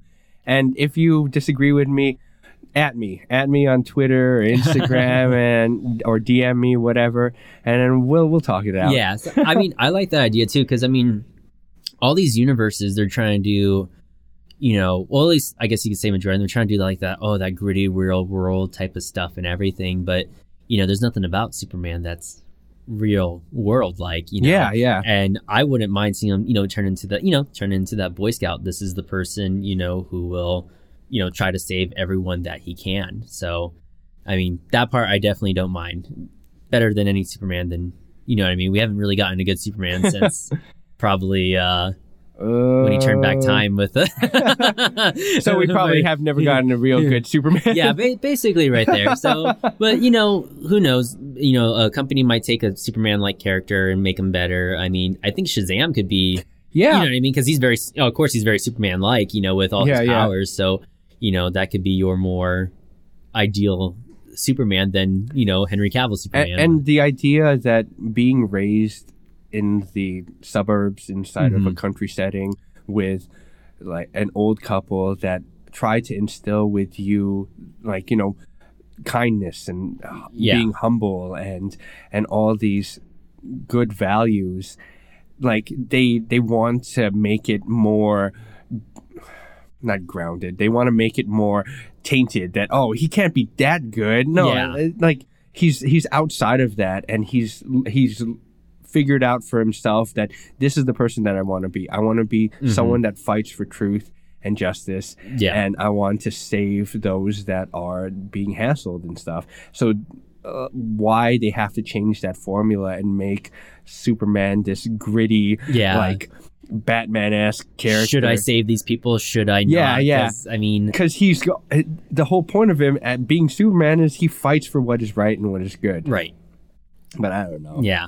I mean, at least we're getting good adaptations of him in the animated version. So uh, we'll see what happens to live action. But I don't think there's any Superman, you know, Superman movies coming up live action with Henry Cavill at all. So Mm, yeah, I mean, they've said so many different movies that they're going to make. Plastic Man, they're doing Birds of Prey, a Joker movie that's not connected to anything. Oh. But, you know, you've got one of the biggest superheroes of all time, and he's just, you know what I mean? Henry Cavill's not doing anything. Like, yeah, yeah. I think they with DC like the cinematic universe, they've milked the main characters Yeah. so much, and now they want to try like Plastic Man. That sounds very interesting. yeah, I mean, that, yeah. Geek Keanu or something. I think at one time he was up for that role Mm. as Plastic Man, like a long time ago, but I wasn't sure how they're going to do it. But that's all I've got for pretty much recommendations. Um, is there anything you wanted to recommend? Anything you're watching, reading, listening, or? uh, I've been watching uh, Law and Order SVU. Oh, no. I don't know what it is about this show, but I always gravitate back to it. It's one of those shows that uh, when I put it on, I can't help but watch. You know, when you're just doing things around the house and then you put on The Office or you Yeah. put on Parks and Rec and you just have it play in the background. Uh-huh. With, with Law and Order, if I put it on, that's my afternoon. I'm going to start watching it. and I don't know what it is about these crime dramas that I'm really drawn into. Uh-huh. I like Criminal Minds as well and CSI. I don't know. but hey, Law and Order, it's had a long run. Oh, and God, honestly, the thing that I like about it is that it's self contained. You can just put on any episode That's and then true. that's it. That th- th- that'll be good. That's true. You don't have to put. There's no long series arc or anything. Yeah, yeah. that's true. How many seasons? That's got to be like thirteen There's a or lot. fifteen. Seasons. There's a lot, man. Oh my god. It's on Hulu. I I have to check it out. yeah. So, uh, anything else you got for recommendations, or we'll move on to our next thing? Uh, oh, on Netflix they also have that. Uh, I haven't started it yet, but it looks very interesting. It's Mhm. called Kingdom. Oh, I Yes. read a little bit about it after you told me about it. Yeah. Yeah, yeah. It takes place in Korea, and it's just a, uh, feudal Korean like uh, a dynasty, Uh huh. and they're dealing with a zombie outbreak. And one thing that I hate about these modern day zombie movies and TV shows Mhm. is that nowadays you and I, if we saw an undead walking around, we would immediately think, "Oh, that's a zombie." Right. How come these people in a post-apocalyptic world or a modern day setting, these people don't understand what zombies Yeah. are? I can, and with Kingdom, I can understand that Uh huh. it's it takes place in feudal Korea, and they're they it's something that they don't know about. They're not Yeah. tied in with pop culture or modern Uh-huh. day uh, norms or whatever. Because this So- is old school Korea, right? Yes, this is yes. like samurai swords Yeah, and like yeah. Yeah, so and they're dealing with this outbreak and they think it's they think it's a disease, they think it's some sort of sickness, they don't know what it is. Right. And they're just trying to combat it. They don't know the weaknesses, like we know weaknesses, to Right, smash yeah. the brains or whatever. so it's just this king and this dynasty. They're trying to figure out what they're going to do. Looked very interesting, and I'm going to check it out. Yeah, So, I should yeah. probably. I would definitely want to check that out too. I mean, I don't mind zombies being in, per, you know, like period pieces. Not like you know, what was it, Pride and Prejudice and zombies. Oh, yeah, not, yeah. not like that. yeah, yeah, yeah. not like that. You know, I wouldn't mind. You know, Civil War era zombies or Yeah, whatever it is. it's definitely an interesting take. Um, so I think that's pretty much it for the show. Do you have anything else you want to add on, Ryan? Or Uh, no, man. All right, uh, let's- just go into plugs, and then that's it. There we go. Let's close out the show. So, uh, if you have any questions, recommendations, you just want to kind of chat a little bit, you can always reach us at talkingflick at gmail.com. You can send us messages of that. You can reach us at flick underscore twa- uh, talking at Twitter. Same, any questions or recommendations, uh, whatever podcast app you're listening this to. I know Apple's a big one. Now Spotify's a big one because they own Anchor. So I guess they own me or us. Oh, So, yeah, yeah. So, so uh, yeah, please leave us a review. Um, you know, as far as stars and you know, leave a little writing. You know, if you really like the show, so leave a nice little review if you can. If you want to chuck in a buck to help kind of keep the lights on, uh, feel free to donate to our Patreon, and that's on our app too as well. So anything you're listening this onto, it'll say how you can help support the channel. Uh, definitely helps keeps the lights on, and if you like the content, hey, tell your family, friends, whoever you can. Uh, definitely check out Ryan's show, Dragon Questicles, and Yeah. yeah, uh, if you like listening to my voice and if you want to hear me and a couple of friends tell this fantastical story of wizards and wizard yeah wizards and knights and sword fighting and all of that check out our d&d real play po- real play podcast dragon questicles you can find us on itunes or wherever you download podcasts if you want to follow me you can find me on twitter and instagram at ryan underscore dot com that's ryan with an i underscore d-o-t-c-o-m and yeah All right. Well, that's it for the show, guys. Thank you so much for listening. And we will see you next week with a new special guest speaker. And that'll be it. hopefully. yes, hopefully so. So, uh, we'll let you guys know what we'll be listening, what we'll be doing next week, or pretty much over Twitter too as well. Um, have a good rest of your week, guys, and we will see we will see you next time. Stay safe. all right take care guys